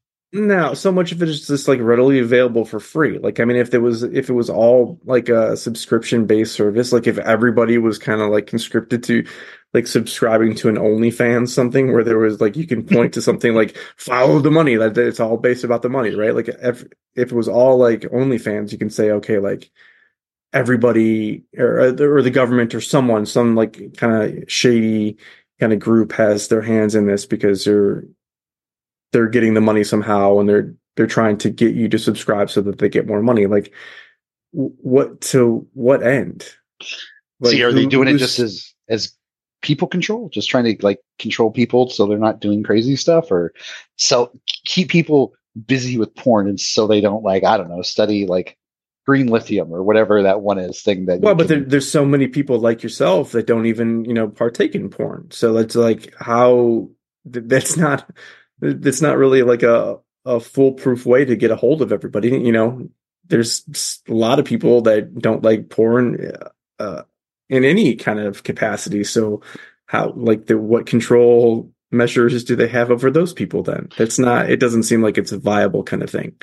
It does seem like you you've seen these things where they're like in some states they're like you, you can't even have access to it because they've they've made it so you've got to verify that your end user is the right age and i think there's some states in the country i forget which one it's like one of these weird southern ones. It's definitely there has to be an sec school on them where this story came out of. Like there's some states that are like that these porn huge free porn companies and i still i don't see how you make any money off that but these free porn companies are no longer going to offer you know their website. They're going to block out IEPs in these these particular states because they can't verify the age because there's these a, Mhm. these weird state draconian age laws about like you know 12 year olds getting access to it. Like i'm all for like i don't like the government getting involved in what anyone should watch. I don't like that but like there is kind of like if you were if you were 10 11 12 and you had access to what you could see now like how would you get anything done? Like th- th- part of it was you could only dedicate so much time to it back in the 90s because it, there was there was no guarantee of a payoff. This is only like one of a billion sidelines projects you're working on right? As as a, in that age bracket they're like hey we'll fall into this or maybe like one one week you get a wild hair and you're like look we'll find this one guy. Our our our situation was like we were going to find this uh uh this guy who downs went to our high school and uh he was he, he was obviously older than all of us but i think he was he was just on that edge point where he was going to be done with his program. And he was high functioning guy. He wasn't like it wasn't a sad kind of he was more like corky from that that 80s tv show uh my so-called life. Um or was it No, 90s life goes on. Life goes on sorry. No, but so called- that that was another guy, uh, Jared Leto. yeah, that was another, that was another handicapped guy. So it was more like Corky. Like he was, like, he, he's going to be fine. Like he's going to be somewhere putting stuff in, in Amazon boxes. He's going to be fine. Like he's going to be way fine. Like it's awesome compared to like 50 years ago. He probably would have been like in like a weird, scary place with white tile and he'd be being gassed. But right now, like it's cool. Like he's got an apartment. It's all good. So as a teenager, he was just past 21 and we were like, Hey, we're going to put some money together and you'll go down to the bodega, the, the, the, we called them grocery, grocery stores, but it wasn't a grocery store. It was a convenience store. Go down to the grocery store and then, you know, you do buy and then we'll come back. We'll give you $10. Like we had all kinds of this, but it was only a sideline because we couldn't guarantee it because the guy would chicken out at the last minute or he'd run off with the money smarter than, yeah, smarter than you guys. smarter than us. That's that shows you where we were at. But like, it was never you could never dedicate so much alone time to it like you can now. If you were a kid now, like, how do you even function? Yeah, well, I mean, you'd hope that the that the parents are kind of stepping in. Oh, and- you know they're nowhere to be found. Well, a ten year old got access to porn. Eric, come hope- on. You'd hope that there's some kind of like parental restrictions. I mean, I know that there's like you know, my joke about it with uh, even Wrigley's thing with the the DVR. Like DVRs have like you know parental settings, and sure you know kids can probably know the code or find ways around it. And there's always like the woods, right? I mean, I feel like as a kid, like you're Yeah, like, the like, woods. similar age as me. Like there was always like fucking porn mags just strewn about the forest, like.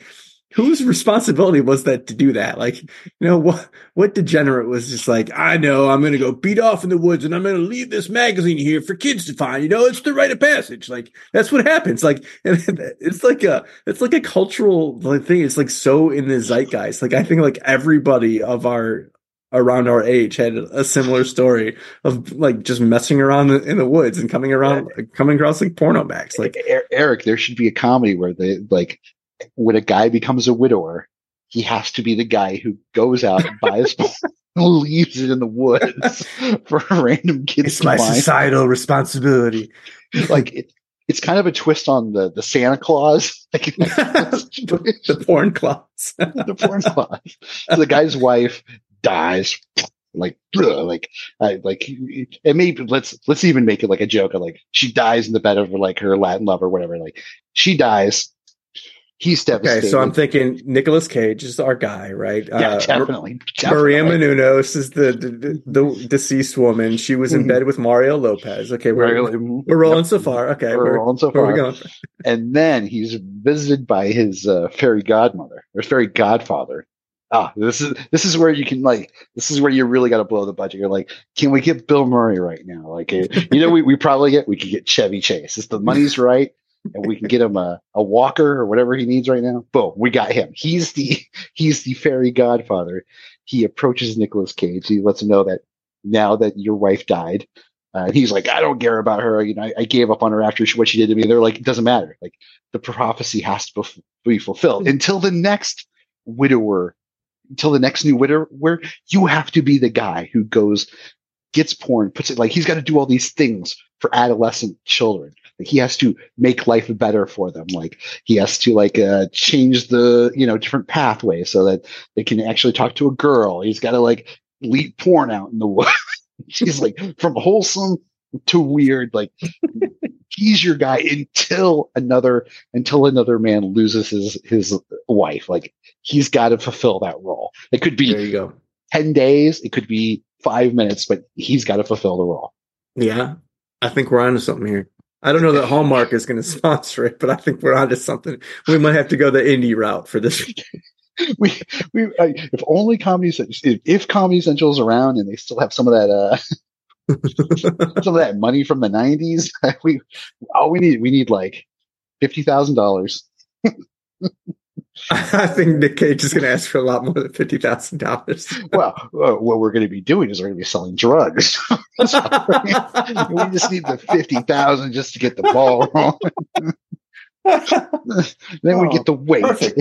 Then we, and then you get drunk with power and then you're like you're supposed to be funding that movie but you're cheating that movie because you're funding something about the roman empire. Yeah, just something that kind of fits with the allegory you know what i mean? Just to really wraps it in that that meta tortilla. But uh let me get to our next question here. This one i don't know if you've heard of this so this one is is conspiracy but it's partially true because this has been found out by that this is happening. Uh, this was reported by originally, gosh, let me just discredit everything I just said. This is re- originally reported by the Sun, but has since been picked up by other reputable outlets like the Daily Mail and Fox News. Mark Zuckerberg's Wait, did you just say Fox News is a reputable source? Oh, okay, I'll let you have it. I guess. I said the Sun, Daily Mail, Yeah. Fox News. And then I- Fox News. I didn't say the, the true stalwart of journalism is TMZ. They're not included in that. these these are like the uh, those ones I just mentioned. They're like the Penn State. They're tier two of of news organizations. Well, the Sun is more like a. They're more like the Northwestern. I don't know, man. The Sun, that's like fucking, that's Cambridge right there, I think. Cambridge. well, they are reported Mark Zuckerberg is building a new apocalypse bunker, and it sparked a bizarre look into the rest of other billionaires, uh, including, if you believe this article, and some people on Reddit and 4chan, they say that this is not only Zuckerberg's new property, confirms a luxury 50,000 square foot bunker, but there's also report that there is other work with other celebrities. They talk about a uh, Peter Thiel, PayPal founder. Um, they talk about Sam Altman, who owns OpenAI. Uh, Elon Musk is also uh, building a uh, underground bunker as well. Eric, do the Marcus Zuckerbergs and the Elon Musks and the Peter Thiels and the billionaire ruling class, do they know something that we don't know? Are we going to be left out in the literal nuclear cold? No. I mean, eventually, probably, but I just like, I'm sure that there's some ring of truth to that. Not that they have, but not that they know something is happening, but that they all have like these, you know, doomsday bunkers or whatever, that it's like they're still going to live in luxury while the rest of us are, you know, having our skin melt off from radiation poison. But I, it's just like, what's the point? You always see like these apocalypse movies where it's just like everybody's just like struggling to kind of to survive and to get to this bunker where they're gonna live huddled together, you know, in this, you know, a hundred square foot room for the next 10 years eh, until it's safe to come to the surface. Like, why? Like, what, what would be the point of that? I, I, when everything, when the entire, like, it's not something like they've got the money where they're going to, I mean, I guess it is kind of like a sci-fi trope where you have seen those movies too, where it's like they have like the, escape shuttle where they're going to go to some other planet. Like, uh, I mean, I guess I get that. Like, if you've got money to leave the planet to go somewhere else where you're ostensibly going to be safe to live out the rest of your life, but if this is like an apocalypse scenario where it's like nuclear war or whatever, where the whole like you know crust of the earth is is melting what's the fucking bunker going to do for you? Like and why would you even want to live down there? Just like under the melted molten lava for like what? You can never go to the surface again or you'll just die immediately? Like why? Why even bother? I i don't understand that. You, you know what I think? I this is my this is my economic theory here, and please remember, and, and went to ASU, didn't graduate, so they don't get all the blame here. But I think the richer you get, the more Bond villain you get. Like that's why when these guys reach their apex, when they're at the multi-billionaire status, that's when they really embrace their inner Bond villain. And even though he's not a Bond villain per se, the Bond villain is just an amalgamation of uh, Lex Luthor, just making Mhm. him cooler. So you basically, this is the the archetype. The richer you get, the more Bond villain you get. So if you're a bad Bond villain, or you're like the leader of the henchmen, like you're you're kind of in the organization, then you, you obviously get the private plane, but you don't get like the super yacht. You don't definitely don't get the bunker. The bunker, this is like luxury uh, you know, you you've topped out your levels, uh, everything's there, and you're literally just buying DLC to to play dress up with your ponies, right? Like that's that's where you're at when you're buying a fifty-seven thousand foot bunker, right? yes absolutely Uh, let me ask you, you know, you mentioned apocalypse movies. Uh, I, I, I gotta tell you, I, I don't know where all the, the letters are down, but have you ever seen the original Omega Man with Mister NRA himself, Charlton Heston? yes i have Oh, now that that's my kind of zombie movie. When when I heard that they were going to make I am, it's all based on a book by uh, who's that? Matheson. yes Yeah. Uh, and the book is called I Am Legend, right? correct Damn, I can't believe I remembered that. When they said they were going to make a remake of it, that the it would eventually turn into the Will Smith version, I was like, I was so pumped because I was like, I love Omega Man, but it's definitely got the the feel of the '70s on it, right? Like, mm-hmm. oh yeah from from like the the where basically the, the zombies are protesters at one point bothering while he's trying to sleep to to the turn at the very end of the of, of the black love interest it's just all very much like kind of in your face breaking expectations of what you expect from a monster movie right or have i way read omega man wrong Um, Omega Man definitely a lot better than I Am Legend. I despised that movie. I I don't know how you feel about the Will Smith version. I couldn't stand it. I yeah Well, I, it's I especially hate like at the end where I mean I okay granted you know his his psyche is broken he's been alone for so long but when he's having like the full on conversation slash argument with like the cardboard cutout I'm like go fuck yourself like I, I hate this so much I, I I I despised it with every fiber of my being the CGI was bad the acting was piss terrible I did not care for that at all but It's- Omega oh. Man yeah still holds up really really Oh. good flick. he is great. Like uh, there's some guys just like Steve McQueen. Uh, uh, maybe he's my Henry Cavill. Uh, Like Paul, I, I'm more of a Paul Newman. Paul Newman's like, yeah, that's got range. Okay, he's just he, Paul Newman could be the heavy. He could be the protagonist. He could be the the overachiever. The he could be. He can do it all. Like it's unfair. It's unfair. He's like a LeBron. It's just totally unfair, but it exists. Him Therefore- LeBron too much credit, but yeah, maybe. Well, he hasn't happened enough bad things happen to LeBron. I without me picking on him. I mean, if only, if only he been would give, enough.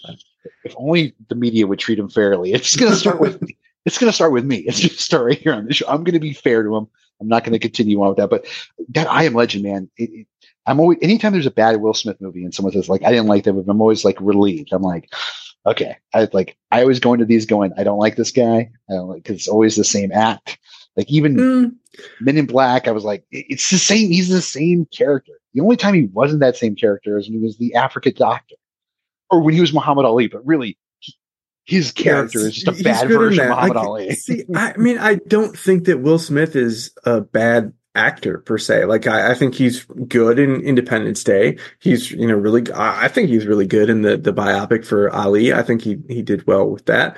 Um, Men in Black is, yeah. I mean, he it's fine. I mean, I, I think he kind of just he played the role that was meant to be played for that. Um, just I haven't even seen After Earth, I, but I've you know he even Yeah. hated it himself, and everybody else hated it. So I'm going to take everybody else's word for it, including his own, that it's awful.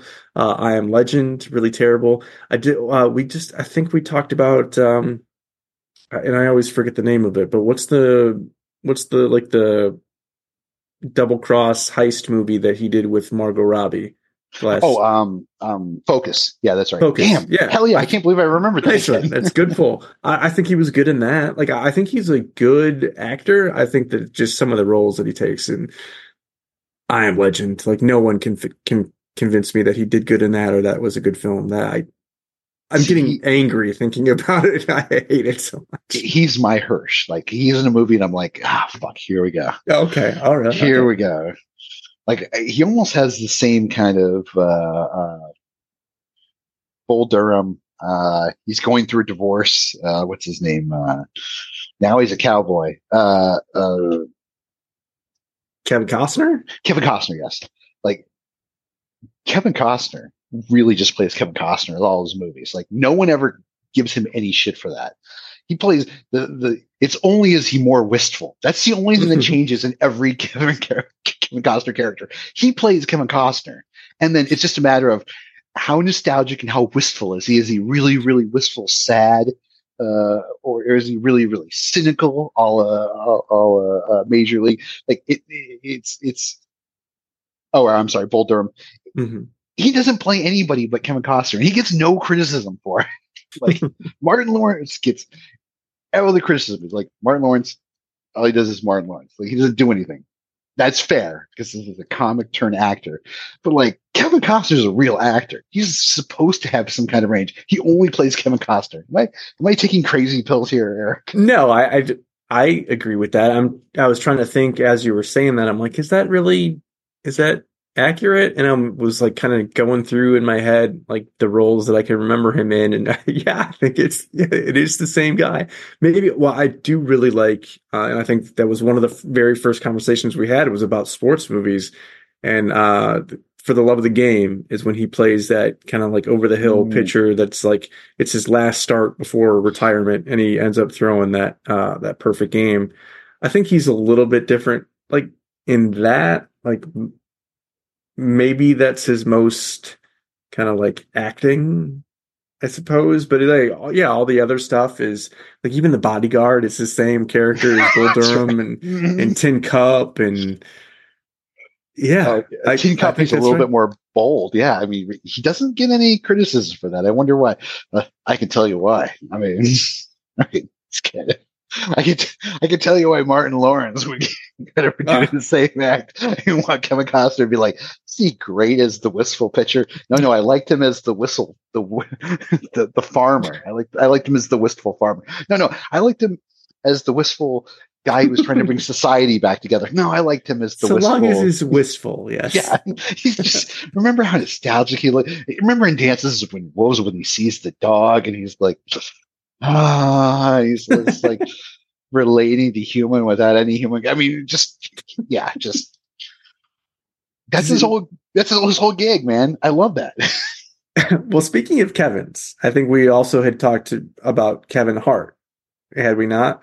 Oh yeah, It's- Kevin. I, I am a guy. I don't know how you feel about him. Like Megan likes his stand up. I do not care for his stand up. Like even a a lot of his like movie roles, I, I don't care for either. But and like, and I think you were talking about like Katt Williams was saying that like he was like basically a plant, kind of just to be like uh, a, a more like palatable like African American that people can kind of like get behind or something like that.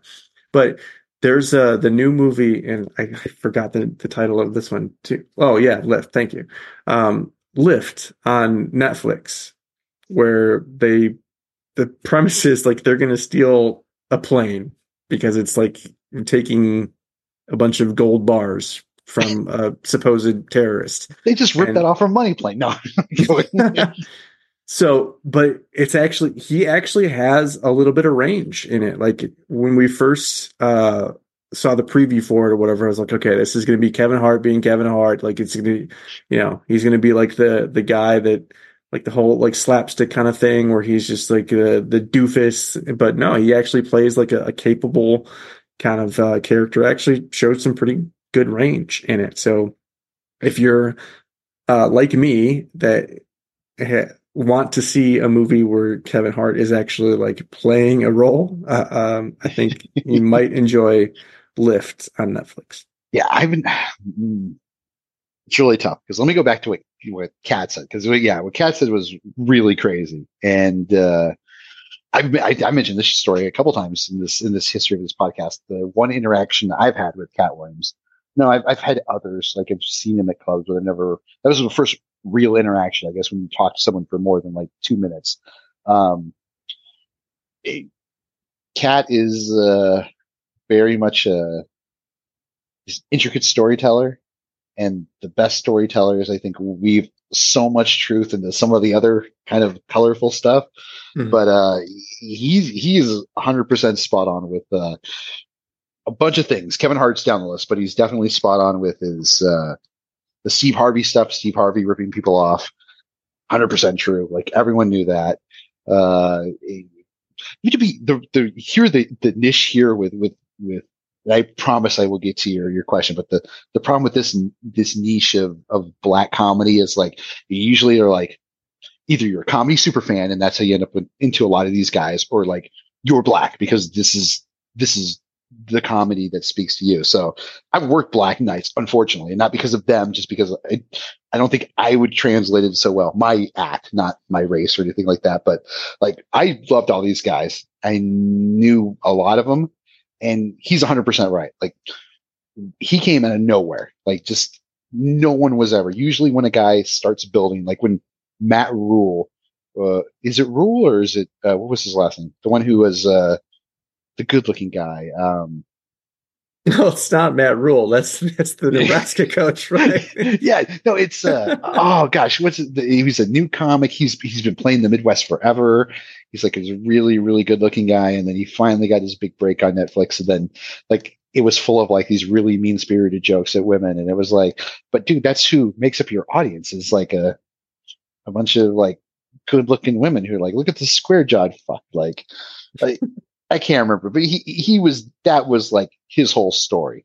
But like he was planted there, like never did a home club. You never heard about the sets that he did. Like he just showed up one time in LA of all places, and that's always like the the first prom. And he, he was like usually and when people when you ask people about him, like who he was and what was he doing, just a guy hanging around. Then all of a sudden, this is a, definitely a guy planted would be to imply that it was like uh, premeditated. I think they're they're actors or people with talent that get found and they're like, hey, you could go do this and you go do that. Like there's stuff. It's yeah, I never heard of any like I, I, I Katt Williams's criticism is the best. Like, yeah, tell me your favorite Kevin Hart joke. It's like people, most people, people watch it. It's they couldn't give you like a, a good part of his act that you would really be impressed by. You'd be like, oh yeah, that sounds like sounds like every other guy. Mm-hmm. And then there's the other second half of this, which I think is proven. So that would be speculation or opinion. But the proven part is you can see his documentary on Netflix where they talk about when he went through that crisis, uh, when he lost his movie because he, he had that, we, we found out like he was, um, wasn't necessarily the biggest fan of, of gay people. And he talked about like his, like you'd break a dollhouse. Uh, if his son had a doll, dollhouse, he'd break it over his son's head. Just like really kind of just reductive, not, they weren't offensive jokes. They're just stupid kind of like, yeah, I'd punch my son. We all know it, it leads to a bad place, right? But it's mm-hmm. really stupid ass joke. But so you, saw this whole documentary where like his team puts him together and they they try to advise him the right way and he has to always be thinking of Kevin Hart the brand. So like even Kevin Hart the person, there is no Kevin Hart the person to him. Him and the brand are interchangeable. And it's definitely like all his work comes with so much baggage about what you're supposed to feel about Kevin Hart. You can never actually have your own feeling about Kevin Hart because it's always like it's like Coca Cola. Like eh, by the time you get to your first Coke, you've already heard about it. You you know what it should like. It's just so premeditated and gross. I think those are the two things that kind of that go along with Katt Williams, and, and then him as an actor. Like trying to, I, I I like the one with him and, and Will Will Ferrell. I like him more as an actor than I do as a comedian. To be honest with you, I think as a comedian, I think he's pretty shitty. As an actor, I think yeah. he's like par for the course for like, and I think that so let me get your thoughts on that. Then I want to get your thoughts on on black women or black men in dresses. black men in dresses. yes, yes. okay. Well, wait. What am I supposed to answer first about Kevin Hart? Yeah.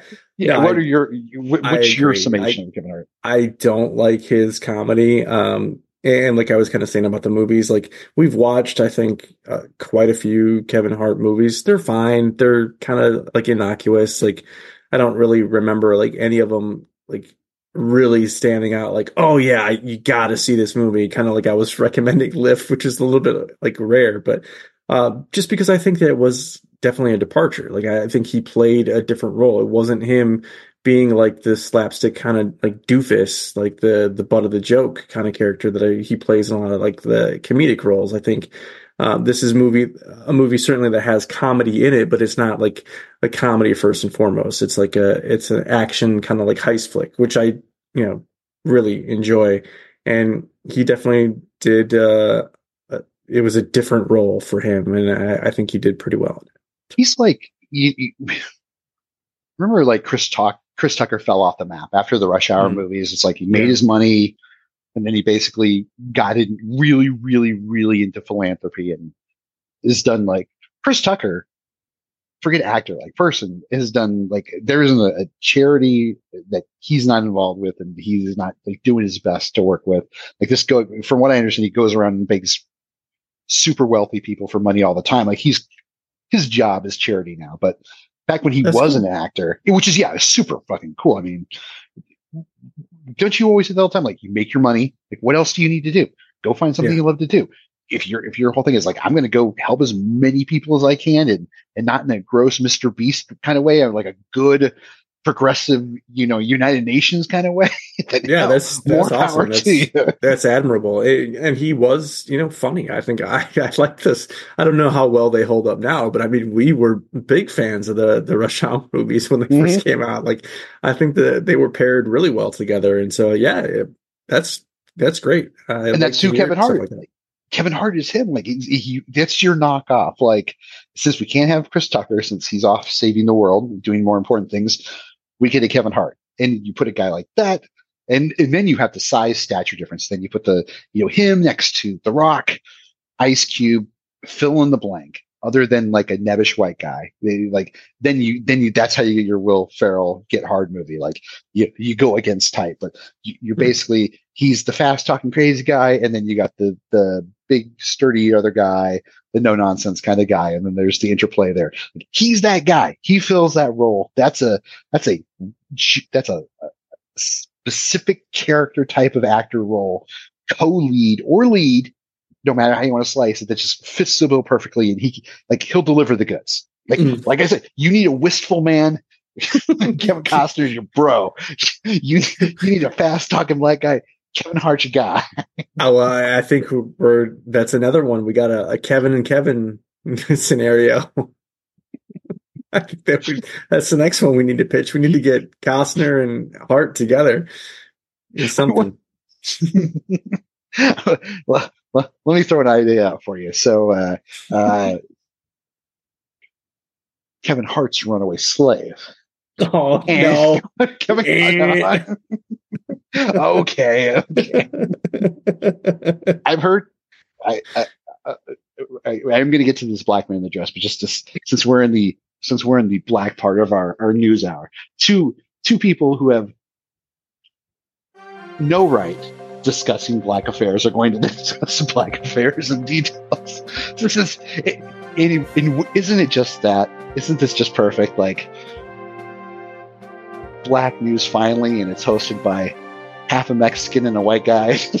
Seem like I- there's no black people. I don't know how much like- credibility I have, but I have a, a black brother-in-law, so I mean, I, I, And- gu- I guess I can speak a little bit on it. Okay, and black people. Not with not with authority, but to throw him some credit as well, he also used to smoke menthol cigarettes. So that's also you got to put that in the plus category. Okay. and as for me to make my own case, I I voted for Obama twice. and eh, hey, look, and now normally that's just like a, a weird brag to liberals, but I'm telling you, I voted for him in the primaries too, bro. I was your guy Nice. in a state where it mattered, where Hillary could have. I was there for you boys. I so that's that's also uh, I, I I should get enough credit for that. So I got to tell you, uh, one of the big things on Black TikTok right now, the first issue I want to bring up is uh, I don't know if you got a chance to still see it. I saw it. Um, I've been on record as saying, I say this with uh, an unblemished record of of heterosexuality, but I love musicals, and uh, this is this year, especially these past three months, have been wonderful because Wonka's been a musical, doesn't get advertised as a musical. Mean Girls is a musical, again, doesn't get advertised that way, and then we had a great musical in, in The Color Purple, which historically flopped at the at the box office, uh, and now it turns out that the generational gap uh, in black people was very, very skewed to only an older population enjoying the color purple and a young generation totally bypassing this as an option. Now, uh, Black TikTok has had their say in this, and they say younger blacks, uh, uh, 25 and below, I don't know what we would call this Gen Z, or I'm not sure how you label these, just 25 and below are tired of the age of trauma movies. They don't want to see it. They feel like it's, they felt like they heard the story too many times. I, I gotta say, like, I never thought I would lo- live long enough to see this, but like, I was kind of shocked when I heard that, like, younger blacks don't want any more slave films. Give me your thoughts on that, Eric. uh, wow. I mean, well, I mean, the real Damn, world. I is- asked you a good question. yeah, he did. I'm, I'm kind of shell shocked. Um, I think you know the real world is traumatic enough, and I think that there is still, you know, as much as we like to think that there's not, there is still uh, uh, racism and systemic racism, and there's uh, you know a lot of uh, policies and procedures and things that still do keep you know kind of minorities at a disadvantage, and, and I think that you know they already have to deal with that pretty much on a, a daily basis unless they're an athlete in which case that they're making an obscene amount of money for playing a game but um you know the the regular schmoes like us if you're a minority you're already kind of um behind the eight ball a little bit and um why would they want to also partake in media that that displays that kind of thing. Maybe their their aspirations are to you know get past that and, and get to a place where they are considered you know equal and you know why would they want to be not that we should ever forget about it obviously uh a lot of the the people on the right want to oh yeah, they just want to blame it all on states' rights. They're like, oh, it's it's, it's all states' right. The states' right to what? Oh yeah, yeah. Well, that gets to the answer. Can't tell you that. It's the states' right to own Yeah. slaves, but we're not going to say slaves at the beginning. We got to go through all that exposition to get to the real answer. in uh, so uh, obviously we should never you know forget our history or where we came from and and obviously you know as a country you know better for moving past it and and finally getting things right uh but um yeah why dwell on that kind of shit you know constantly Yeah, it's I couldn't. They're kind of in a unique situation, and then kind of uh, a bummer situation. Like I could definitely with Hispanic people, you like there's Cesar Chavez. You always hear about that. There was never really a movie. There was a movie, but it's not really a good movie. It's like it's tough, like especially on their side because they're actually really good movies. I mean, you could watch the original Color Purple. I think this the whole I don't like trauma movies. Uh, like we weren't having this discussion like when Twelve Years a Slave was was at the Oscars. You know what I mean? Like when it's done bad, and I think that was a problem with the remake of The Color Purple. Like people were just there mailing it in. Like how can you top the original? It's it's ridiculous. It's a ridiculous premise anyway. No one wanted it. Musical fans didn't want it. Mm, The color fan, uh, the, the Color Purple fans wanted it either. So therefore, it's it's totally uninspired. But we weren't having this argument. It's when a good movie like that was made. I think the problem is like the ones that are really good are like few and far between, and there's a lot of bad ones that are just. I'm not gonna say torture porn, but they're just they would be hard to watch. It would be hard to be like Mhm. yeah I, like I'm gonna like watch a movie about my people. Now I have to everything I watch has to revolve around this. It's important that people know their history, but at the same time, it's like you you, you gotta have something else that's there that's fun that everyone likes. Like Mexicans, we got La Bamba. Like that's fun. Like to discover that music, like and this guy coming on the scene, the his, it goes back to the history of rock and roll. Like when it really becomes commercialized, like La Bamba's awesome. The ending is terrible. well but is it lou diamond phillips isn't he native american isn't he Yeah, like he's not- it's just it's like it's like he, but he's playing he's A- playing ask ask Oh my any Mexican. We do not care. He played he played Ritchie Valens, therefore he is one of us. That's how it works with us. I don't I can't speak to any other group, but with us, he is one of us. And so is Emilio Estevez too. It doesn't matter. He's down. And and uh, the guys and I'm gonna throw this out. well charlie We- sheen has to be then too because he is uh, too. He okay. believe me, his personal life, he's definitely Yeah. Mexican. you, But you gotta take the bad with the good yeah, well, hey man, he, he's that, that doesn't even get him ranked around here. It gets him mid with what he's done. But yeah, that that guy is that. And you know what? I'm gonna. It's just it's usually kept amongst ourselves, but I'll, I'll put it out there. Van Morrison is in. Loved, loved by Chicanos worldwide. van, morrison. yeah, they're in really whole subculture to it in Los Angeles, in East Los Angeles, particularly among young Hispanics. My brother's one of them too. Huge Van Morrison guy. no kidding Yeah, it's it's unbelievable how how how that moves the needle. It, it unfortunately i don't think that he would feel the same way pretty uh i think he's he's another one that has you know like a really old school guy with i think some uh, troublesome opinions uh, about things so but yeah, i don't mean, think just- the admiration goes both ways is what i'm saying but all the good ones are like really terrible. Like the color purple was a bummer. I don't know if I'd, I'd want to watch that again. It just I can understand what they're saying, but maybe just better, better trauma movies, better movies in general. or just like how like let's have something that's kind of like aspirational let's have something Mm. that's kind of like uplifting and, and it's not like so reflective on trauma like you know show um show someone actually kind of like making it. Or uh, well, so there's another one. Uh, we were talking about uh, Will Smith earlier, the the Pursuit of Happiness. I think that's another role that uh, that he did really well in, and it's kind of like uh, someone you know kind of lifting themselves up by the bootstraps kind of thing, and making something of himself, like coming from nothing, and just like showing going through all, all the hard work and the the rigors, and um, yeah, I think that's important to do is there anything to be said here about maybe this generation's like I don't know a bunch of bitches? Or like soft. Like maybe they're just being too in their feelings about like everything. Like maybe they just like not specifically about this. I think that a case could be made for that for other reasons. Yeah no I, I mean overall not overall, about not, the movies. not about this particular movie but I mean overall do you think like the younger generation like young young like 25 and below like are they punks or is we just you're supposed to feel like they're punks because we're we're we're aged out to thinking they're cool.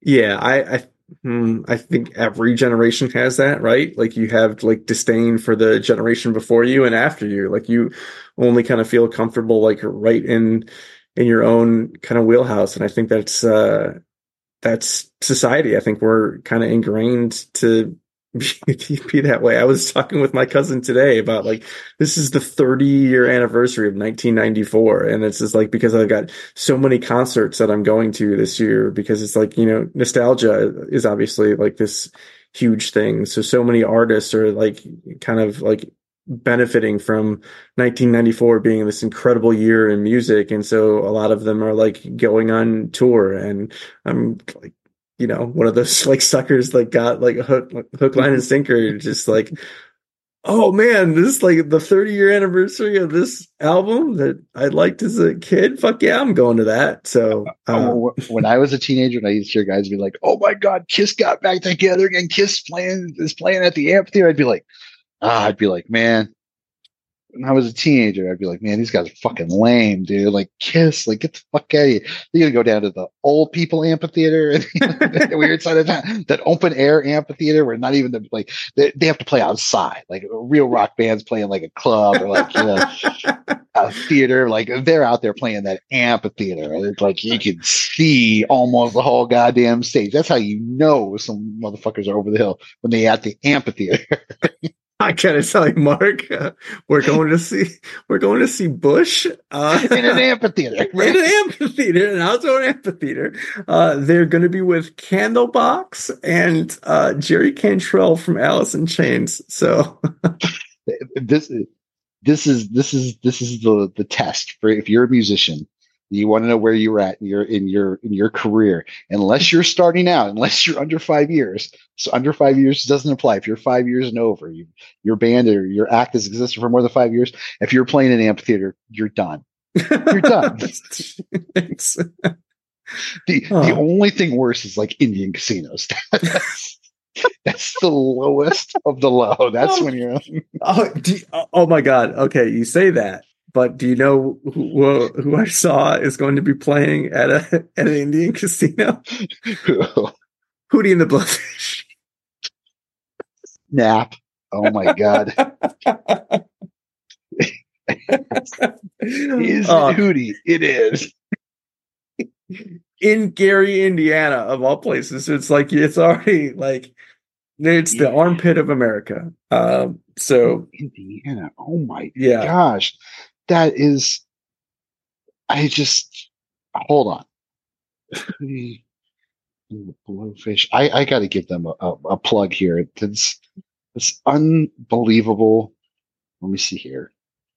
They're out there. I know they're out there. I I I uh, I I'm I think I'm I'm friends with what turned into the uh, Darius Rucker uh, Facebook account, which is weird because sometimes it's like it used to be his Facebook account, then it became like a like the promo one. And so it's always weird. Like sometimes they'll accidentally post like family stuff on the promo one. Like he's your actual oh. Facebook friend. it's like, oh my God, that's crazy. Yes. But it's always, he's like, Darius got a new hat. Look at my hat. Stupid shit. Like not like babies in the in the shower, but or in the bathtub, but it's more like he's like, I bought a hat. Look at my new shoes. Like it's Facebook shit. You know what I mean? Like the worst kind of thing. The only thing, I swear I'm, I'm not. I will get back on track, but yeah, something about dresses. I don't know. the only thing worse is like it would the, there's somebody on Facebook and they just they repost stories like and it starts like innocently like with the onion and then they start posting this like uh like these quotes or like these weird old people memes and then it's just over and like all day long and then like you're like I, these there's two guys there's one guy I follow and I'll give him a shout out not that anyone you don't have to read his book's pretty terrible Michael Michael uh he wrote a book called uh he stole the title from me too. The bastard. He has a book called uh, Flake, which actually is a pretty good book. I'll give him credit for that one. Um, and it's about uh, uh, a guy who gets addicted to Peruvian cocaine and like goes to Peru to like live out his like weird like uh uh Eric the Nick Cage movie, the good Nick Cage movie. the good Nick Cage movie. What's the name of it? Uh, Leaving Las Vegas. Yeah. He goes out there to live out his l- l- leaving Las Vegas. there is come on, there isn't more than one. Come on. when I when I throw it to you and I go good in a cage movie, you gotta have that one in the chamber because he ain't done a good one. So. I'm joking. There's there's always port of there's always bad bad lieutenant.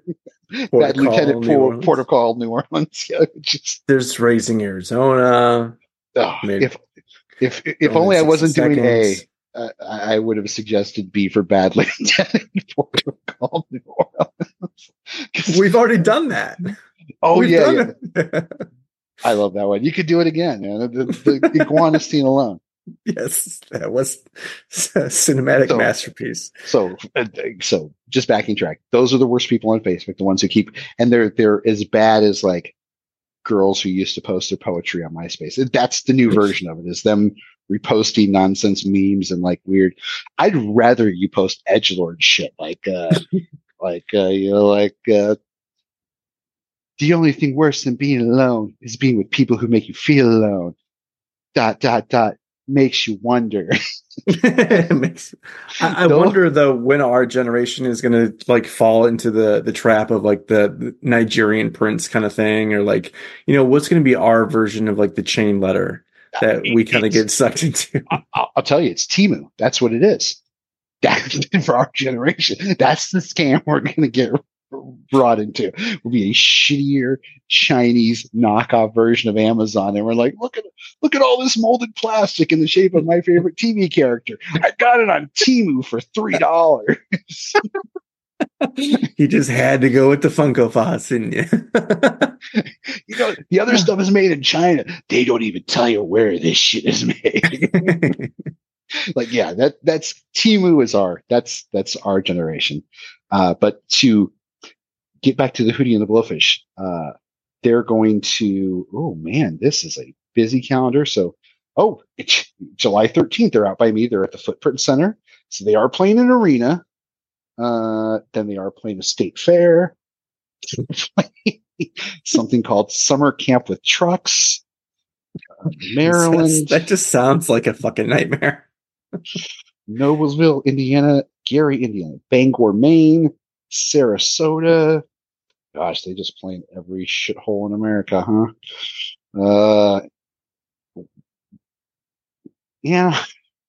Phoenix. They're just playing every dump. Every shithole in America. Phoenix. every shithole in America.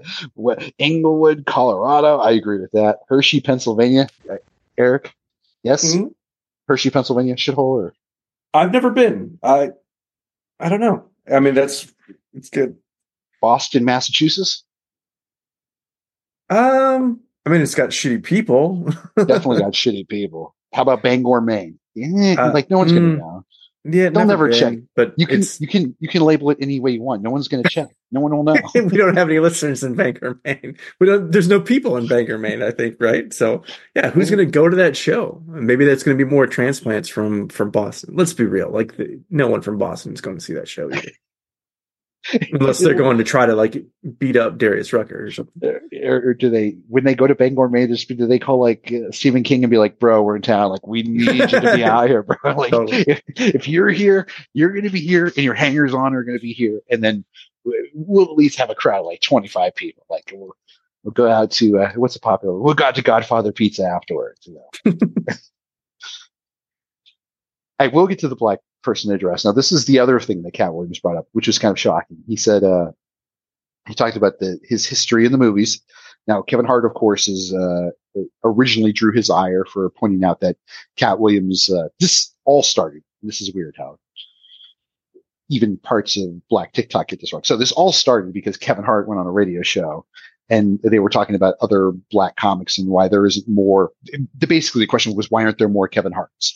And uh, the constant one that always gets brought up is Katt Williams because he's the work that he has done in Friday movies, uh, Friday After Next, and uh, the other roles he's played, even the voice acting work he's done, it's like been really genius. It's just there's always been that why can't you know why isn't he in more stuff? And uh, that's when Kevin Hart said, well, basically, he implied that it was drugs. And then he also kind of implied that he never kept a schedule and he was always late. And this is what led to the, the wrath of Katt Williams calling him out.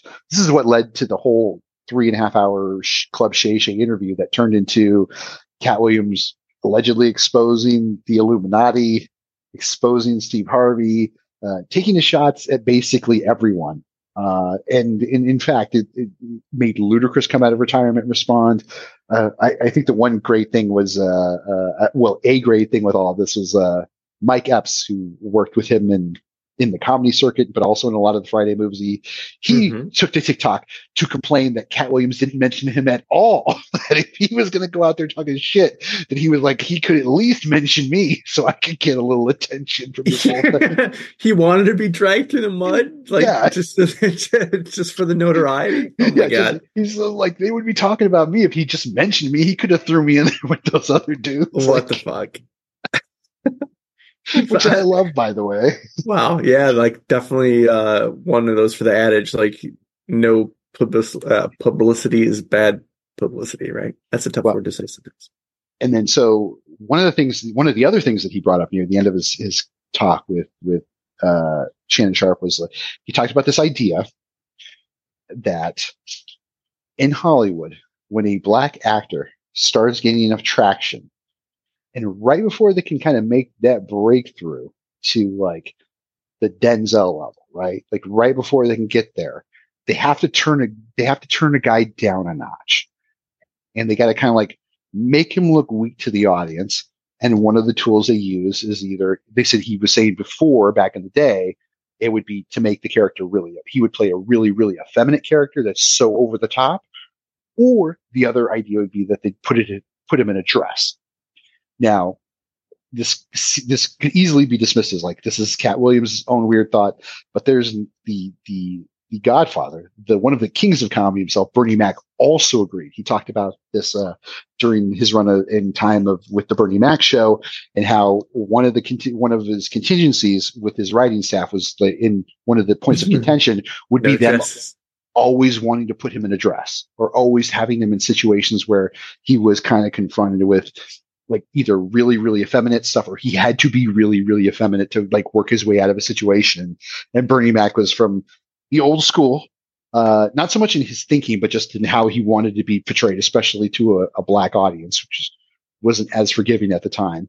So there is this idea that guys get certain power. And they said, and if you look back at who's done it, um, it, it goes from Arsenio Hall to Eddie Murphy, of course, mentioned earlier before, uh, Martin Lawrence, uh, who, by the way, I forgot to mention, I saw him one time when I was that one week in LA. Uh, mention that in a different Ask Me Anything. I'll make a side note, but uh, it was best ever. But like, there's always these guys. They always end up in a movie where they're in a dress.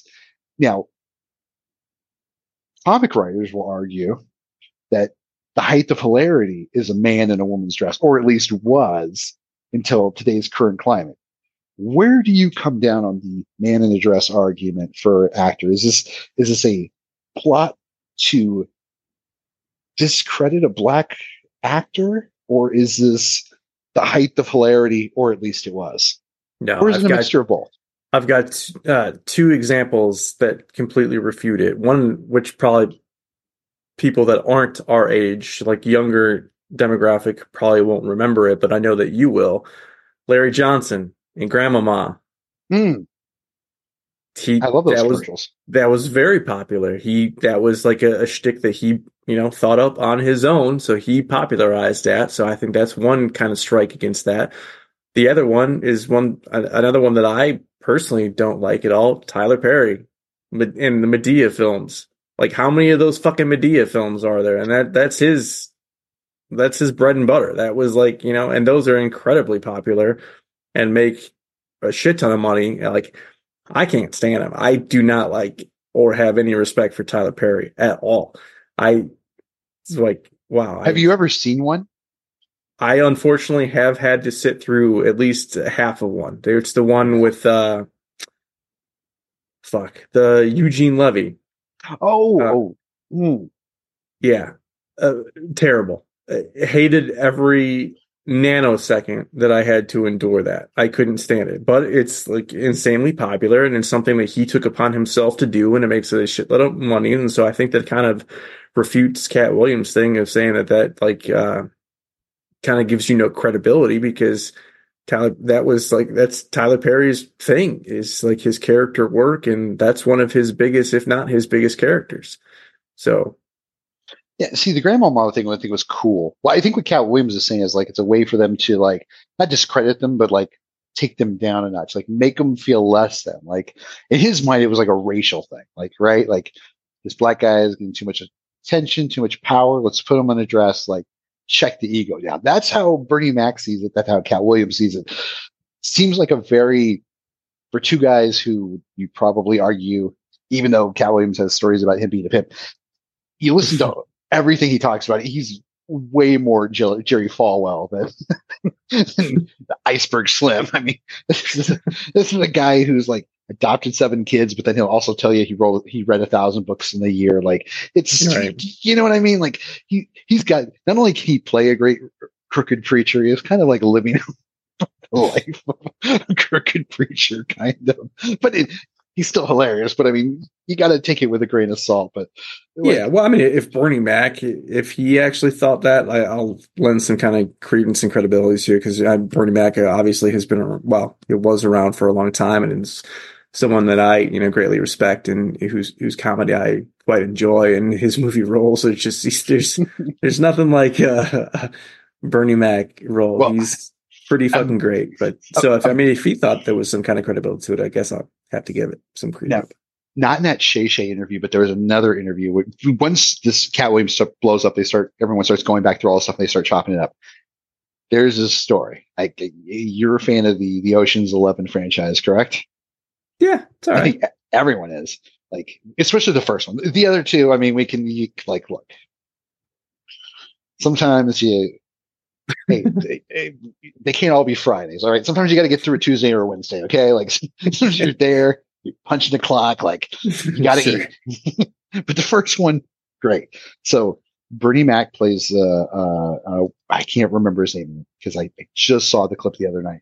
So he plays the one of the guys. He's part of the crew. He's he's Yeah. uh, Brad Pitt's buddy. Who he goes out. That's the first guy he goes out and picks up. Is he picks up Bernie Mac, and he's like a a guy who knows the ins and outs. He's like going to be your inside guy.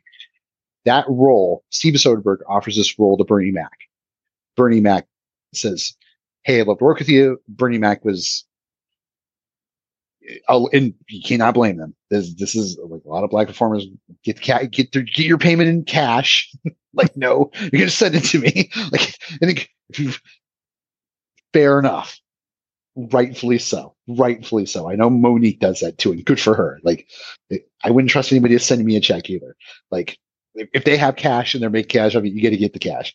So Soderbergh offers him the role. He says he's got to know what it is. He's he's like, there's some things I'll play, some things I won't play. I have to know what it is. Soderbergh's It's not. F- Frank is his uh, Yeah, character's name. I just yeah. looked up.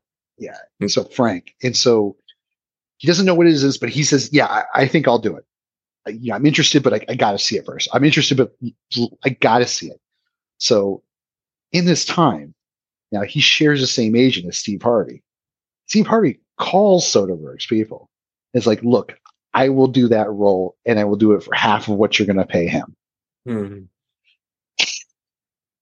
And now this, now the production company will say, Soderbergh and his people say, like, no, no, we always love Bernie Mac. the inside scoop or what the rumor is is that that they were willing that they they liked the idea of a cut. They didn't like the idea of not being able to get Bernie Mac. Hmm. And so, but but that point they've already offered us. So they're like, no, no, he's better in the role. But it took Soderbergh himself to kind of overrule that great financial deal. And this is like caused friction between Bernie Mac and, and, and Steve Harvey. And then there was this Cold War effect where no one was supposed to say anything. All these feuds were handled internally. Anyone who disliked anyone else, the black comedy world, just like the Mexican comedy world, like everything's handled internally. We're not going to have another Mencia, Rogan, all that. Like it's going to happen internally. So that way no one's shitting on anyone else. That way no one loses work or no one, you know, nothing goes bad. We're just agreeing that we don't like each other, but we don't have to air out all our dirty laundry in public. And Cat Williams goes, dumps everything out there. And now, now the rift has occurred. People are choosing Katt's side. People are choosing, uh, there's not a lot of people on the Steve Harvey side, but hearing these stories and, and, I'm not sure what you, you know about this story, but like knowing that Steve Harvey might be a bad guy, like kind of a plot twist, right? Like I did not expect him to be the evil guy. Really? You always take him for a villain?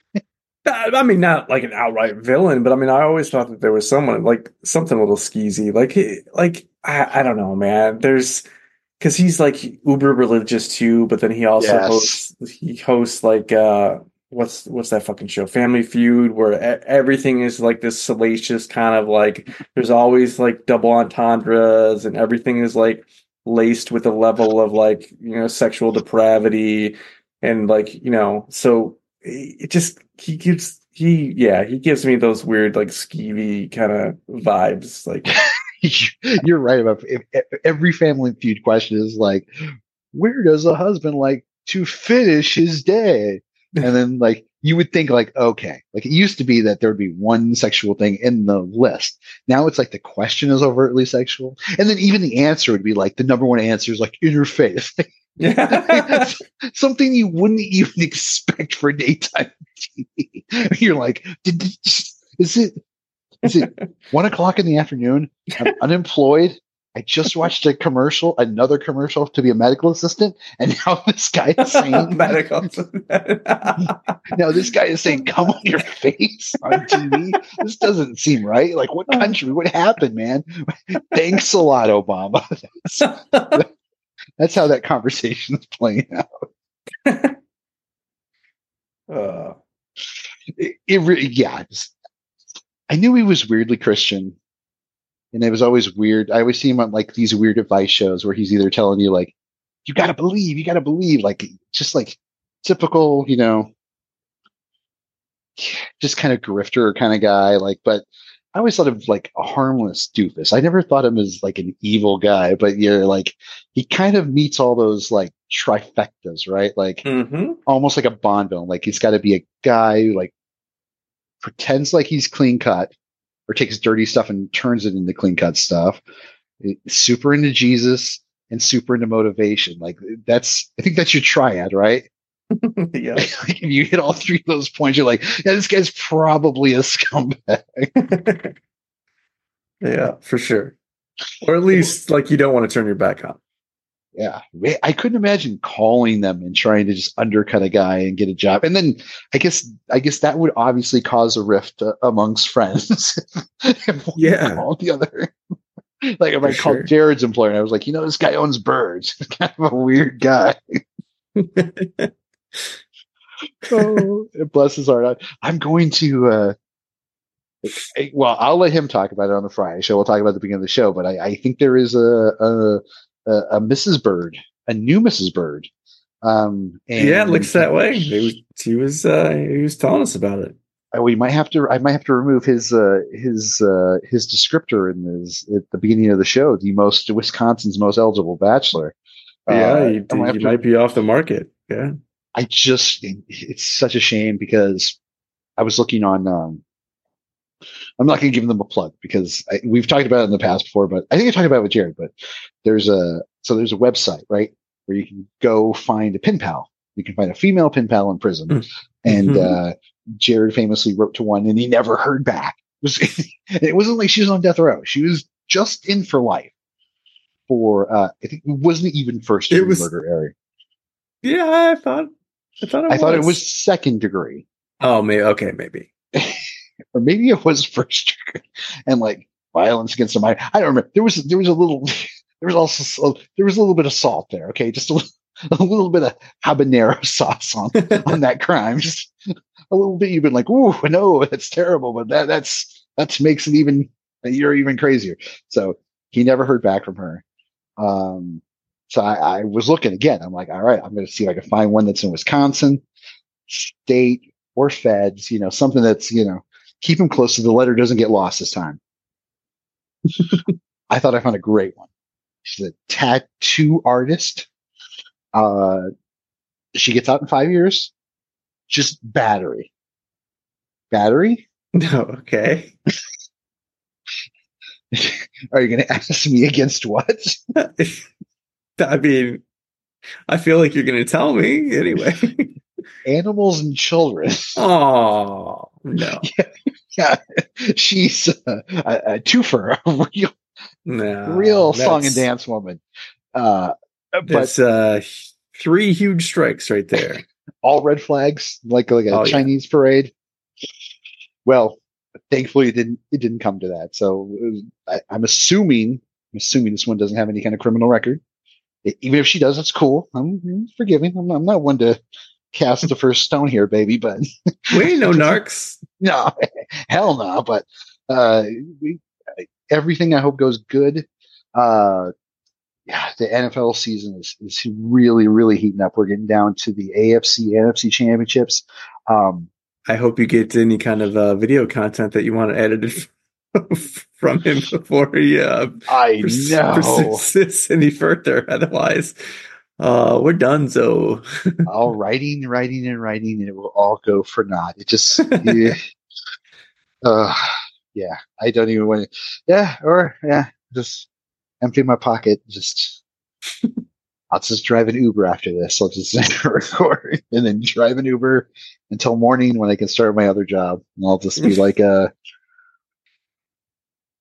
and yeah, I never really, yeah. You know, one time I, I drove a cab one shift one time. I really did not like it. This is back in the days when you had to like, uh, no credit cards, like you cash only, right?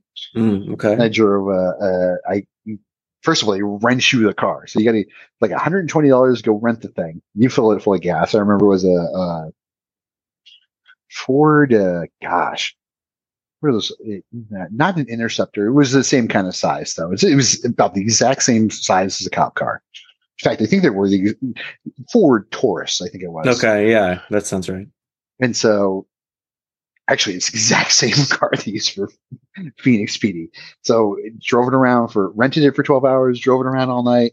Uh, like got chased out by the airport because I guess you could. There's some kind of pecking order down there. And then I was like, I'm downtown. I'm going to pick people up. And then every person I picked up in downtown like bolted out of the. and then I, I I go to the stand and I'm like, hey man, I'm like, I, everyone keeps running on me. He's like, where you pick it up? And I'm like, pick it down. He's like, no, no, you can't pick up down there. This is where you need to be. This is where you need to be. And I was like, so what do people do down there do for cabs? And he goes, they walk. Like, Damn. so once I, so then I, I got schooled to the game, but then yeah, the, the, the back six, the back six hours of that shift were like, one was spent driving. I think four was spent sleeping in the park, in the car. And so I think I, I made a grand total that day, a 12 hour shift of like 25 bucks. Oh wow! When Yeah. you factor in the gas that I spent, so I like, and I probably, money. I probably bought candy and a thirst busters. probably made a, a cool ten dollars. and I was like, I thought to myself, I was like, no, I literally could have just like went and, and picked strawberries and made more money. I literally could have went. To, I could have been a migrant farm worker, and I would have made more money in twelve hours. That's Or you could have got uh, just cans, aluminum cans off the side Yeah. of the road and turned them in for that much money. it made it made that much. Yeah, it was unbelievable, unbelievable. Hmm. Well, Eric, uh, I don't know how to segue to the end. Oh, well, let me give you the the last. Let me give you the last little bit of news here. One last quick story. I okay, I don't know about that. I don't know that any of these has been quick, but yeah, let's give it a try. Let me find it. No, that one is the problem with r slash conspiracy is some of it is a little bit mm, racially charged in a weird way. like, let's see. Uh, There's not one for like conspiracy quick hitters or something like that. Like, no, somebody should do like a weekly review post and be like, these are the best ones. Da da da da. Um. Oh yes, I know exactly what I what what. I know exactly the, the last thing that that I, I want to share with you is, uh, and I shared this with uh, Eric. Is lucky he gets to uh, gets to get TikToks from me every now and again, and uh, I don't think I've ever heard a better breakdown of um, I'm trying to find you of the Phantom Menace than, than ever. I, I don't think I've ever heard a better breakdown of the Phantom Menace. and I never It's really so fucking stupid. I was like, I never really thought about it like that. Maybe he's kind of right. Is he right, or am I just looking? yeah, I, he's not wrong, but it's just like I like my favorite moment is, is like why I don't want to spoil it, but like yeah, what I responded to you where he's talking about a fictional thing and he's like, yeah, learn from history. Give me a break. Oh my he is. uh Let me see. Um, I know I sent it to you. Let me. Oh,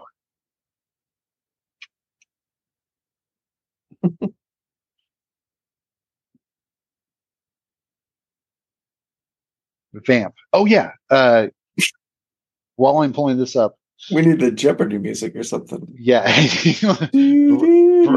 Breaking news. I cannot find what I'm looking for. uh, Eric, tell us a little bit about File Entertainment, what it's about, where we can find it. Thank you. Yes, it's available on all platforms. Uh, season worth of movies, and then a season worth of music. And now we're back in season three, talking about movies again. Mark will be joining me for the A episode. Jared is the co-host and the super producer, so he'll be on every episode. So if you do like him and you like his uh, really weird hot takes, you can find him on every episode. Mark is going to be on a lot of uh, episodes joining us in this season, so lots of fun stuff. Uh, plus, you, Mark was a frequent guest in the music season, so lots of stuff for you to enjoy there. Yeah, make sure you guys are going back there. Season two, all kinds of episodes. Uh, well, we got the country one got pulled, but there's still the musical journey ones. There's still O. There's the O episode, Oingo, Oingo Boingo, and Orgy. There's our S, Skid Row, and Sublime. Another wonderful one. Uh, G, Grateful Dead and Garbage. You can listen to all those old episodes, and you can check out Jared on there and Eric, host of that particular show. You go back to the season one, and you can check out the movies. A lot of good stuff there. And the latest one is the Movie Madness tournament. So if you're a fan of the Final Four, you're a fan of a March of Madness, you're going to love Movie Madness, where we pit movie against movie until we crown a Villanova like underdog champion for the ages. You can create a 30 for 30 on this one because this is a movie that people would argue at the time didn't get enough accolades. And now at this date and time, I would argue got too much accolades. Uh, a, a surprise buzzer beater, buzzer beater. Uh, uh, I don't know what clips of this movie would you play over one shining moment. Something with the the vampiric ferret, apparently that we that we convinced Jared was a real thing for. You get you get a shot of Kristen Dunst. You get Kristen Dunst. You get Tom Cruise. You get you get Kristen alert. Dunst snaggletooth, and then, and then you get the ferret, and then you get Tom Cruise running, and then you get the ferret again. Yes, it's it's all there. All there. Make sure you're you're checking out that last episode, and then look for the new episode on Tuesday. Uh, so if you're checking us out on Thursday here, make sure you're keeping an eye on that other feed. Make sure that you subscribe, Spotify, Apple, wherever podcasts are offered. Now, as we take you out of here today, we're, we're, we're I think Did you lose it again? For fuck's sake! No, no, I, I got it. I got okay, it. all right. I was going to say it sounded like you lost it again. I don't know where for now I did. Now I lost it. Uh, I, I want to thank executive producer uh, uh, Jennifer Schenectady. Uh, I want to thank uh, Eric. I want to thank Jared, who's going to be hosting with me on Thursday. Uh, he'll be with me on Thursday, and that show will air on Friday as regularly scheduled. Um, and then this episode will be available for you first, first, first thing on Thursday. So don't even worry about that. But make sure you're making sure you sent in your answer already because we probably already have a What's Wrigley Watching champion. But we will have an even harder one next week uh, I literally was just trying to save some time, and I was like, "Yep, this seems like an easy one." I didn't realize the clues are going to be so on the nose. I think this is going to be a definitely be a. We already have a winner, but yeah, if you if you maybe everyone else went brain dead, then maybe you're the one guy in Bangor, Maine, who got to jump on the show or something. I don't know, but maybe. Uh, and also, make sure you're following us on Twitter, EBLMRK, and make sure you uh, have your questions, anything like that, send it to show at evilmark.com. Well, it's been no better breakdown of the Phantom Menace, the the hidden false flags, the the shocking political undercurrent, the geopolitical games that are being played by George Lucas. And here I thought it was just three shitty movies that I had to pretend didn't exist. Alex Jones is reading into this all types of ways. So until next time, be ungovernable, be uncompromising, but most importantly, don't even tell me. be kind. Until next time, here's Alex Jones explains the prequels in two and a half minutes. Let me just briefly explain Revenge of the Sith. Um, plot line because at the time we wrote articles about it because the media said we don't understand this what th- this makes no sense. The most popular of the three prequels. They made total sense. Emperor Palpatine was a little known senator from Naboo, small planet. He finances terrorists to attack the planet. And then he plays victim and says says that the pacifist republic isn't doing enough to help him with the terrorist invasion, the Trade Federation invasion uh, who even speak in Chinese accents. It's all geopolitical. And so, uh, yeah, little aliens with Chinese accents. Uh, he then goes and complains and catapults himself in the crisis into the role of chancellor. Because, you know, he was the victim, but now he, he demanded something be done. He'd been a pacifist previously. Now he's chancellor. Episode two launches terror attacks uh, all over the galaxy with groups he's secretly financing through his backers in the Trade Federation. He turns around double crosses in the end. George uh, Soros. Lord Yeah. Vader killed Viceroy Gunray and everyone else in the. Uh, So basically, in the end, they knock out all of the people that backed him, which always happens. Nazi Germany, Soviet Russia, Maoist China. Learn from history. then in episode, so he uses that to build up the power of the empire in episode two. And now he's got this big Imperial army, but it's not Imperial yet. But it's, it's the stormtroopers, the outfits, the weapon systems to counter this outside threat run by Count Dooku, the, the Osama bin Laden guy that actually works for him, and they meet in secret. Now, in episode three, he launches an attack on the Imperial capital himself. He launches an attack on New York. And then he gets captured and and then he sets up Count Dooku to get killed, and then he seduces to the dark side Anakin Skywalker to make him Darth Vader. And in the end, he then sets up, uh, after he has the police state in place, he sets up the Jedi and says they're terrorists and has the anti-terror forces go in and wipe them out. And then he says he's launching a global uh, intergalactic war uh, to bring peace. Now, the media could could not understand. Wait, and they actually wrote articles. Emperor Palpatine's attacking himself. It makes no sense. Adults cannot understand children level ideas. Okay, child level ideas. Child level. How can you not understand it? Okay, very simple. Turn the front.